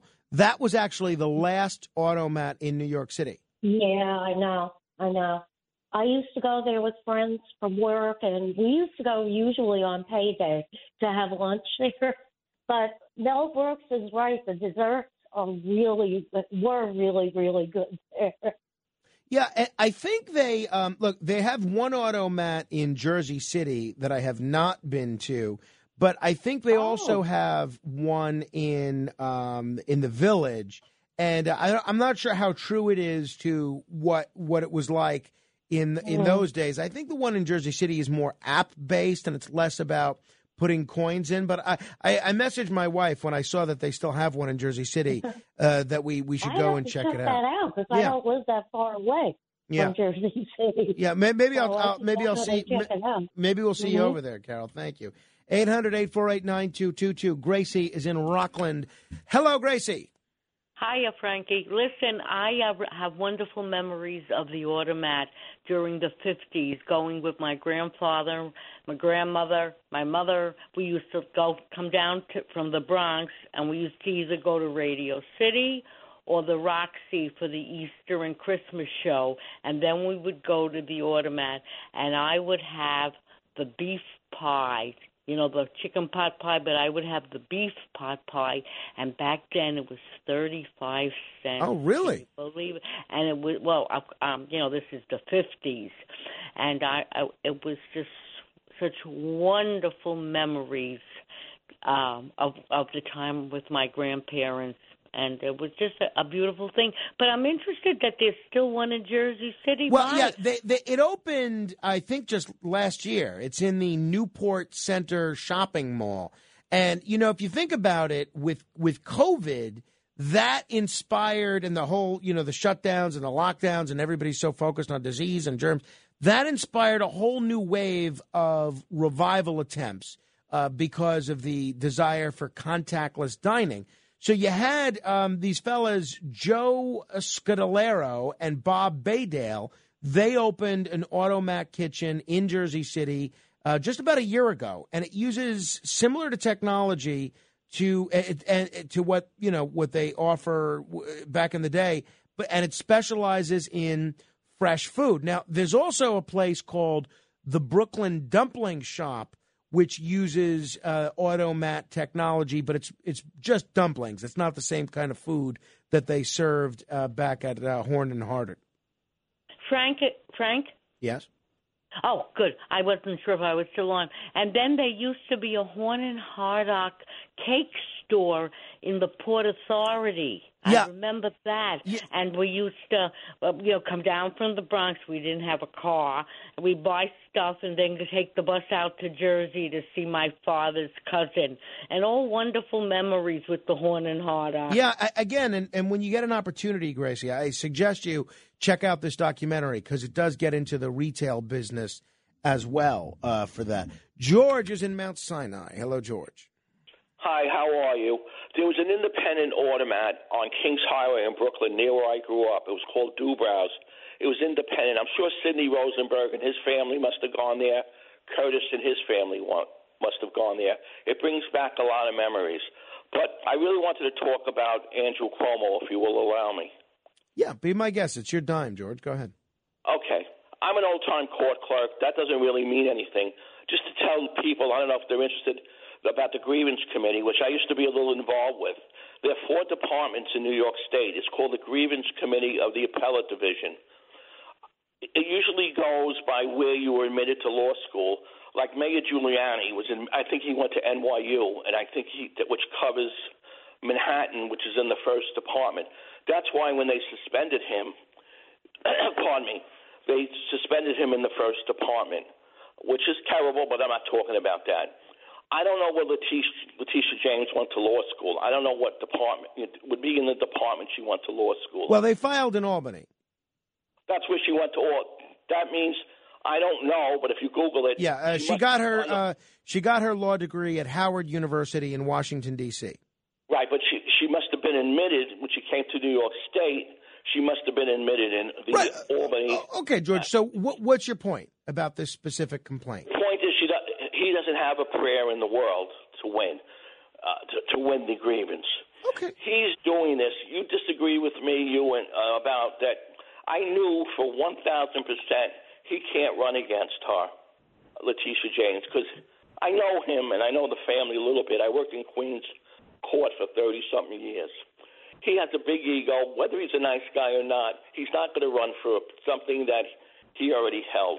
He can't run against the governor because he wore out his welcome, and he wore out his welcome with the legislature. You know today in the news that the other senator, Gillibrand, has backed Hochul for governor. Yeah, well, I certainly don't see him running against Hochul. I mean, oh, petitioning no. starts in the way. Is. You could have Dominic call the powers to be in Queens. Akeem Jeffries, um, yeah, but all the other Congressmen. You're arguing something that I didn't never said. He's not going to run for governor. Okay, but I'm saying he's going to run for senator. I, you, can, uh, you think he's going to run for Senate? You think he's going to run for Senate this year? No, I don't know when the terms are up. Well, this he's year. He's going to run against Gillibrand. Yeah, so Schumer's up for re-election this year. Who's Here's the play, I think, and you could have Dominic Call, no, uh, well, forget about Dominic. So Congress. Schumer's up for re-election this year. You think Cuomo's going to run against Schumer this year? Um, let me just finish and I'll hang up. No, no. Well, have a conversation with me. Don't hang up. Okay. He is hoping that Schumer is no longer the majority leader, which will diminish his power. I don't know how to, how old Chuck Schumer is. He's hoping Ocasio come goes into the race. He will go into the race. Uh, also, and try to eke out a victory. He's always wanted to go to the federal government, back to the federal government. I believe one hundred percent, it just all predicates that the Republicans win the majority in the Senate. I know, but listen, listen, George. The the if the Republicans win the majority in the Senate, which I think is more likely than not, that's going to happen in November. So right. Then there wouldn't be an opportunity to run against Schumer until the year twenty twenty-eight. You think he's going to wait around six years? I I don't know that. I don't think so. And, but and, I and Schumer would be seventy-seven by twenty twenty-eight. I don't know that. Yeah, so I I, believe- there's no chance that happens. Let me let me state unequivocally, there's not very little chance. There's no chance that happens. None. No chance. eight hundred, eight four eight, nine two two two. Uh, hey, we got the one thousand dollars minute coming up quick, but Dara in Saratoga has been patiently waiting. Let me get her comment, and then uh, we'll get to the one thousand dollars minute. Dara is in Saratoga. Hi. Morning, Frank. Morning. So in the Palin case, I understand the judge's ruling was an answer to a, a defense's preliminary motion that he decided to answer while the jury was out, being that if they came back with it, it would nullify his, his answer to the, you know, he'd still have to answer that. I'm not a lawyer, but that's what I understood. Uh, and Palin, she's kind of a media whore, so she's she's tedious. Um, her only, you know, vie is to go to the Supreme Court and get more publicity for whatever reality show she's plugging next. But I do have some interesting, uh, on the Bulger case, some interesting six degrees trivia. So Bernie Carrick was in Cumberland Federal Prison with a Massachusetts state uh, police officer who worked on the Bulger case as a high-ranking investigator. And they arrested the state police officer in relation to his girlfriend's drug case. Now, this is interesting. This detective was so incensed by his arrest and the whole Bulger issue that he wrote a book on it. still yet unpublished. So I think that is an interesting twist that Massachusetts puts people where they need them. Just a little trivia for that, you. That, well, that is interesting. Uh, thank you very much. Hey, so somebody just messaged me that the Automac Kitchen in Jersey City is closed permanently. I didn't know that. Uh, they just opened last year. So according to the user Stu um, on Facebook, he messaged me at facebook.com slash Morano fan. He says they're closed. I didn't know that. So uh, I will double check that. This is unconfirmed. All right. Now, let me take you back in time to yesterday. We were playing the one thousand dollar minute twenty-four hours ago, and this is what transpired. Pope elevated to sainthood. Uh, uh, Pope John. Uh, um, unfortunately, the last Catholic pope elevated to sainthood was Pope John Paul the Second.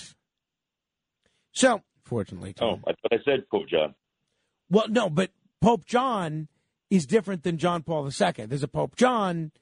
There's like John the twenty-third, um, who's, you know, a recent pope, and then there's John Paul the uh, the the second, which is a little. Are you Catholic, Tom? Yes, I am. Oh, well, then you should have definitely got that.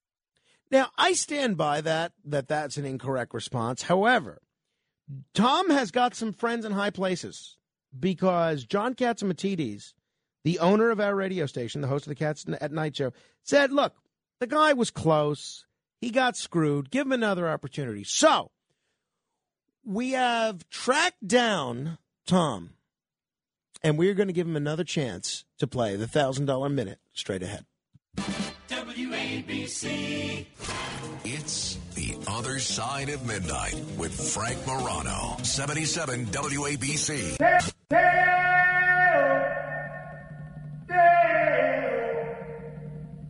Daylight come and me wan go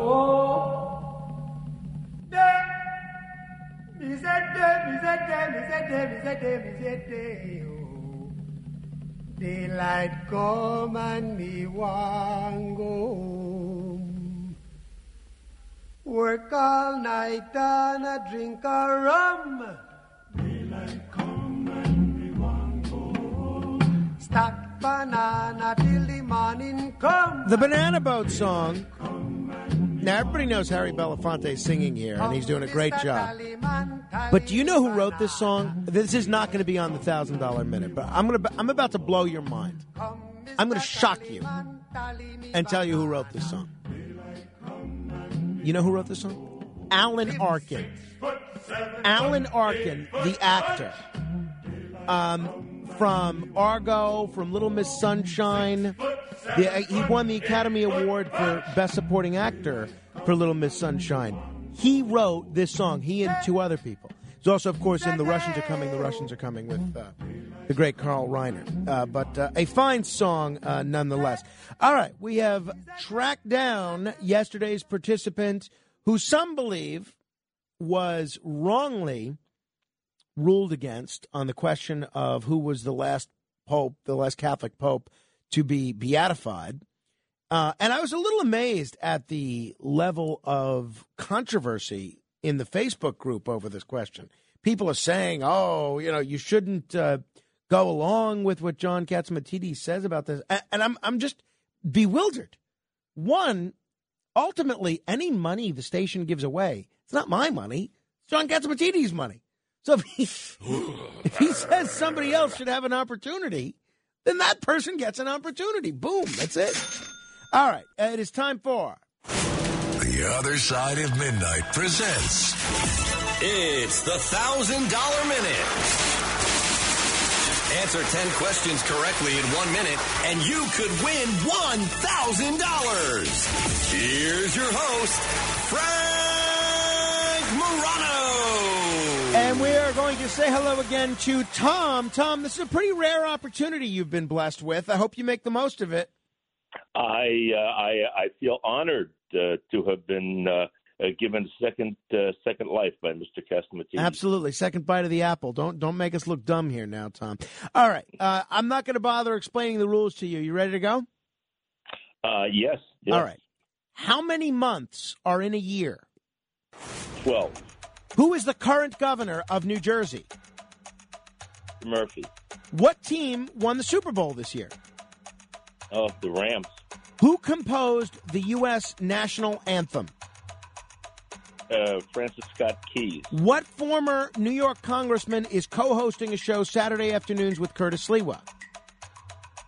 Oh, a wiener. What pet do my wife and I have three of?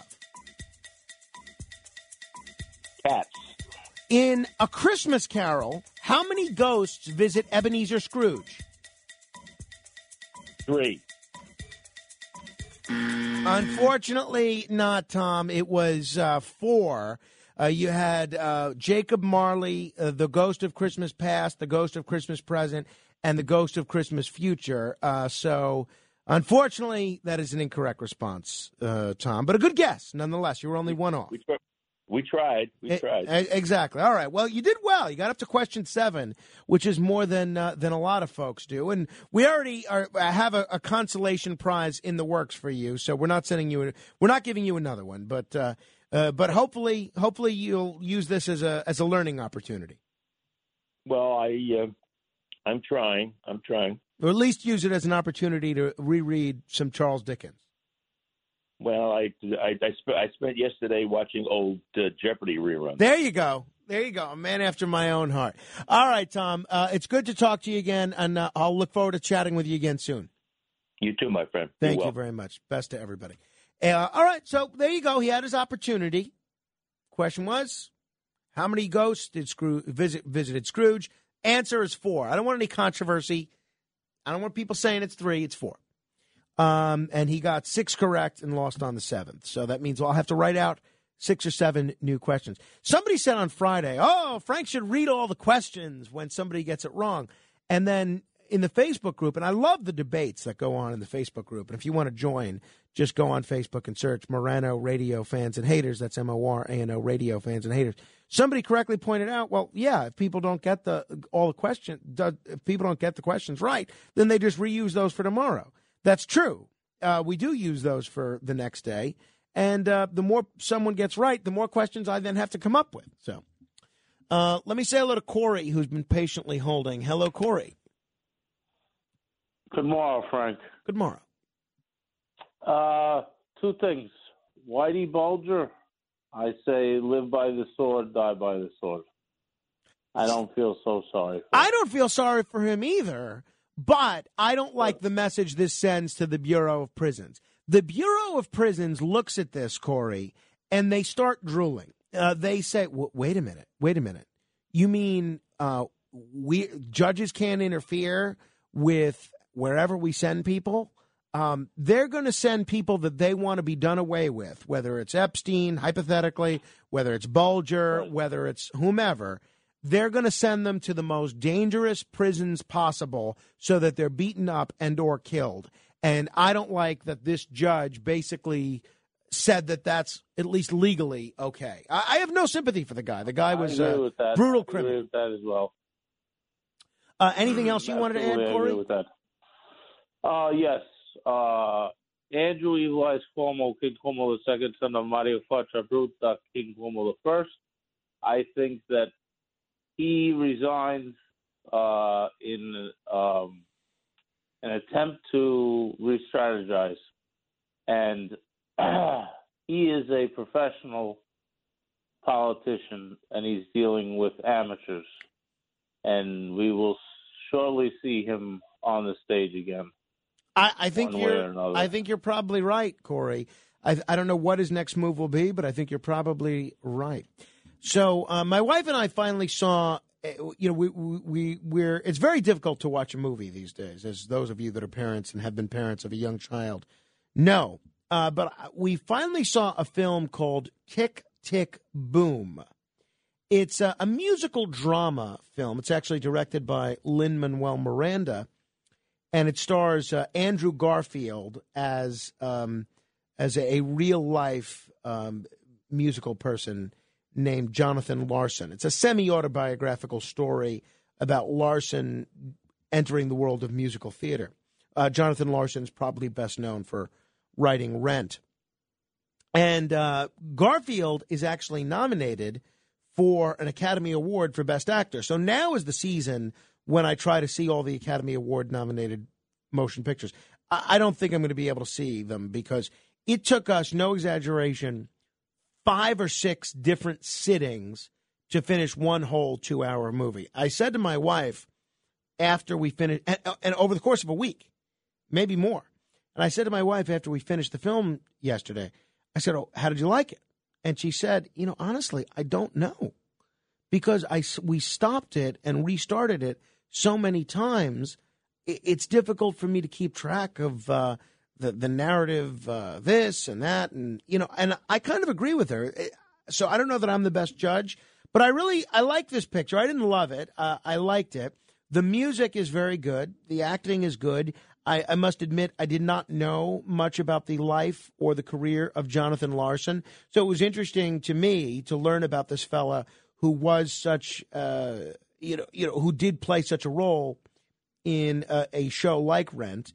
So um, I think if you like musical theater, you're probably really going to enjoy it. Although my sister didn't like it. She she's a, a fan of musical theater, and she said she found nothing happens. There, there was nothing happening the whole time. That wasn't my experience. I think if you like musical theater, you're really going to enjoy it. And um, there are certainly worse films. Is it the best way to spend your two hours? I don't know. Maybe. But um, it is available on Netflix for free. So if you have Netflix and you subscribe to Netflix, you can watch it for free. And if you're like me and you're trying to work your way through the, you know, through all the Oscar nominees, that's one film that you don't have to pay for to see. It's on Netflix. Tick, Tick, Boom, it's called. It's based on a stage musical of the same name, which, as I alluded to, was semi-autobiographical on the part of the writer, Jonathan Larson. And I, I will say, Andrew Garfield, who played Spider-Man previously and was in that movie, The Social Network, he sings very well. Assuming this is his singing, he does a great job. And uh, I think uh, Lin-Manuel Miranda does a fine job uh, directing. I don't think he's in it at all himself. I didn't notice any cameos, uh, but uh, he does a fine job directing this as well. Uh, eight hundred, eight four eight, nine two two two. Jeffrey is in Queens. Hello. Hello, Frank. How are you, sir? I am got, doing just dandy. Got an automat story for you. Must have been nineteen sixty-nine, seventy. I was around thirteen, fourteen, seventy-one. The family had to go to um, family counseling in Queens. Had to drive to Manhattan to, for family counseling because my one of my sisters, unfortunately, was born, born, born with schizophrenia. I'm sorry. So. Okay, so we I slept in, and I hated it, of course. I was too young, you know, I was thirteen, fourteen, but we went to the automat on fifty-seventh and sixth. And the windows, you probably, that, that was always that was a very unique thing for a child to see. But we got this, they also had a cookie, a, a hot grill, and Dad and I would get the uh, ham, the hamburger, they called it a steak of some sort. And this is before we, we knew to, like, hold back on salt. I have this image of putting so much salt on this hamburger. But I got to tell you, Frank, it was the best tasting hamburger. It was, the, it, you know, of course, it's a romantic thing to say. It was sure. the best tasting hamburger I ever had in my life, you know. Yeah, well, they say the food was pretty good. And uh, and uh, they say it was uh, a very good quality food. It wasn't cheaply made at all, uh, Jeffrey. So I appreciate you sharing that. eight hundred, eight four eight, W A B C. Larry's in Brooklyn. Hello, Larry. Oh, hi. Frank, I just want to say I'm indebted to you because you brought with the, when I heard about the automat, you brought back memories of very early in life. Uh, my father used to be a clerk in the Supreme Court, and uh, occasionally he would bring me to work with him downtown Brooklyn. And this is going back when I'm like maybe six years old, seven years old. And every time in lunch, we were kosher, so he had to go to selective places. So the automat would have very often, you know, simple things like tuna fish and, you know, uh, peanut butter and jelly. He was, wasn't like ultra, ultra kosher, but it was, you know, so we were able to eat there. And, uh, you know, I fought with my father bitterly later in life, but that was a time of life when everything was, was bucolic. I was young and, you know, there was no disagreements or anything. And you really opened up a window to my past where I can now reconcile things, and I'm, I'm really indebted to you. Well, uh, you're not indebted to me, Larry, but uh, if uh, I appreciate that. I will take back your debt payment in listenership. So just keep listening and keep spreading the word. Hey, if you ever want to help us out, the best thing you could do is subscribe to the podcast. Uh, just search The Other Side of Midnight with Frank Morano on any podcast app. hit the subscribe button, and encourage other people to do the same. Um, if you can get us some more podcast subscribers, that's a big help. If you could follow me on uh, Facebook and Twitter, that's a big help. I'm on Facebook, facebook.com slash Morano fan, and uh, on Twitter at Frank, M O R A N O.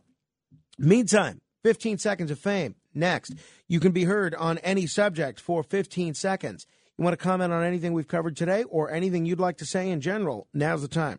eight hundred, eight four eight, nine two two two. This is The Other Side of Midnight. Straight ahead. W A B C.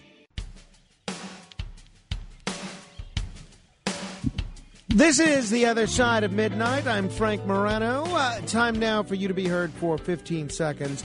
Three open lines if you want to jump on board. eight hundred, eight four eight, nine two two two, because it is indeed time for... The Other Side of Midnight. This is fifteen seconds of fame. John is in Manhattan. Hello, John. Where have you gone, Joe DiMaggio? All right. Very economical use of your fifteen seconds at eight hundred, eight four eight, nine two two two. Neil in Staten Island. Hello. Carmine was so handsome. I want to open up a fertility clinic in Tokyo, Japan. How much will you pay me to work for me? eight hundred, eight four eight, W A B C. Larry in Brooklyn. Whatever happened to the old phrase, the buck stops here? The recent horrific crimes that have been committed in Manhattan, the robbery, the murder of the thirty-five-year-old, the robbery in Nino's, all inspired by Alvin Bragg. Kathy Hochul, Governor Hochul. Jay in Cincinnati. Who day? It's the Rams' day, but we'll be back. Mark in Westchester. Yes, sir. Happy birthday to my older daughter, Fallon, twenty years old, the love of my life, on the dean's list again at college. Irish power forever, Fallon. We love you. Congratulations and happy birthday to her. Seems like Mark has a lot of daughters that always have birthdays. Baina, hello. Yes, I've always thought it unethical to ask someone during an interview uh, what they're earning. And finally, uh, Letitia James, our Attorney General, uh, has uh, helped a great deal to make sure that it is unethical to ask what a person is earning. Pete in Tribeca.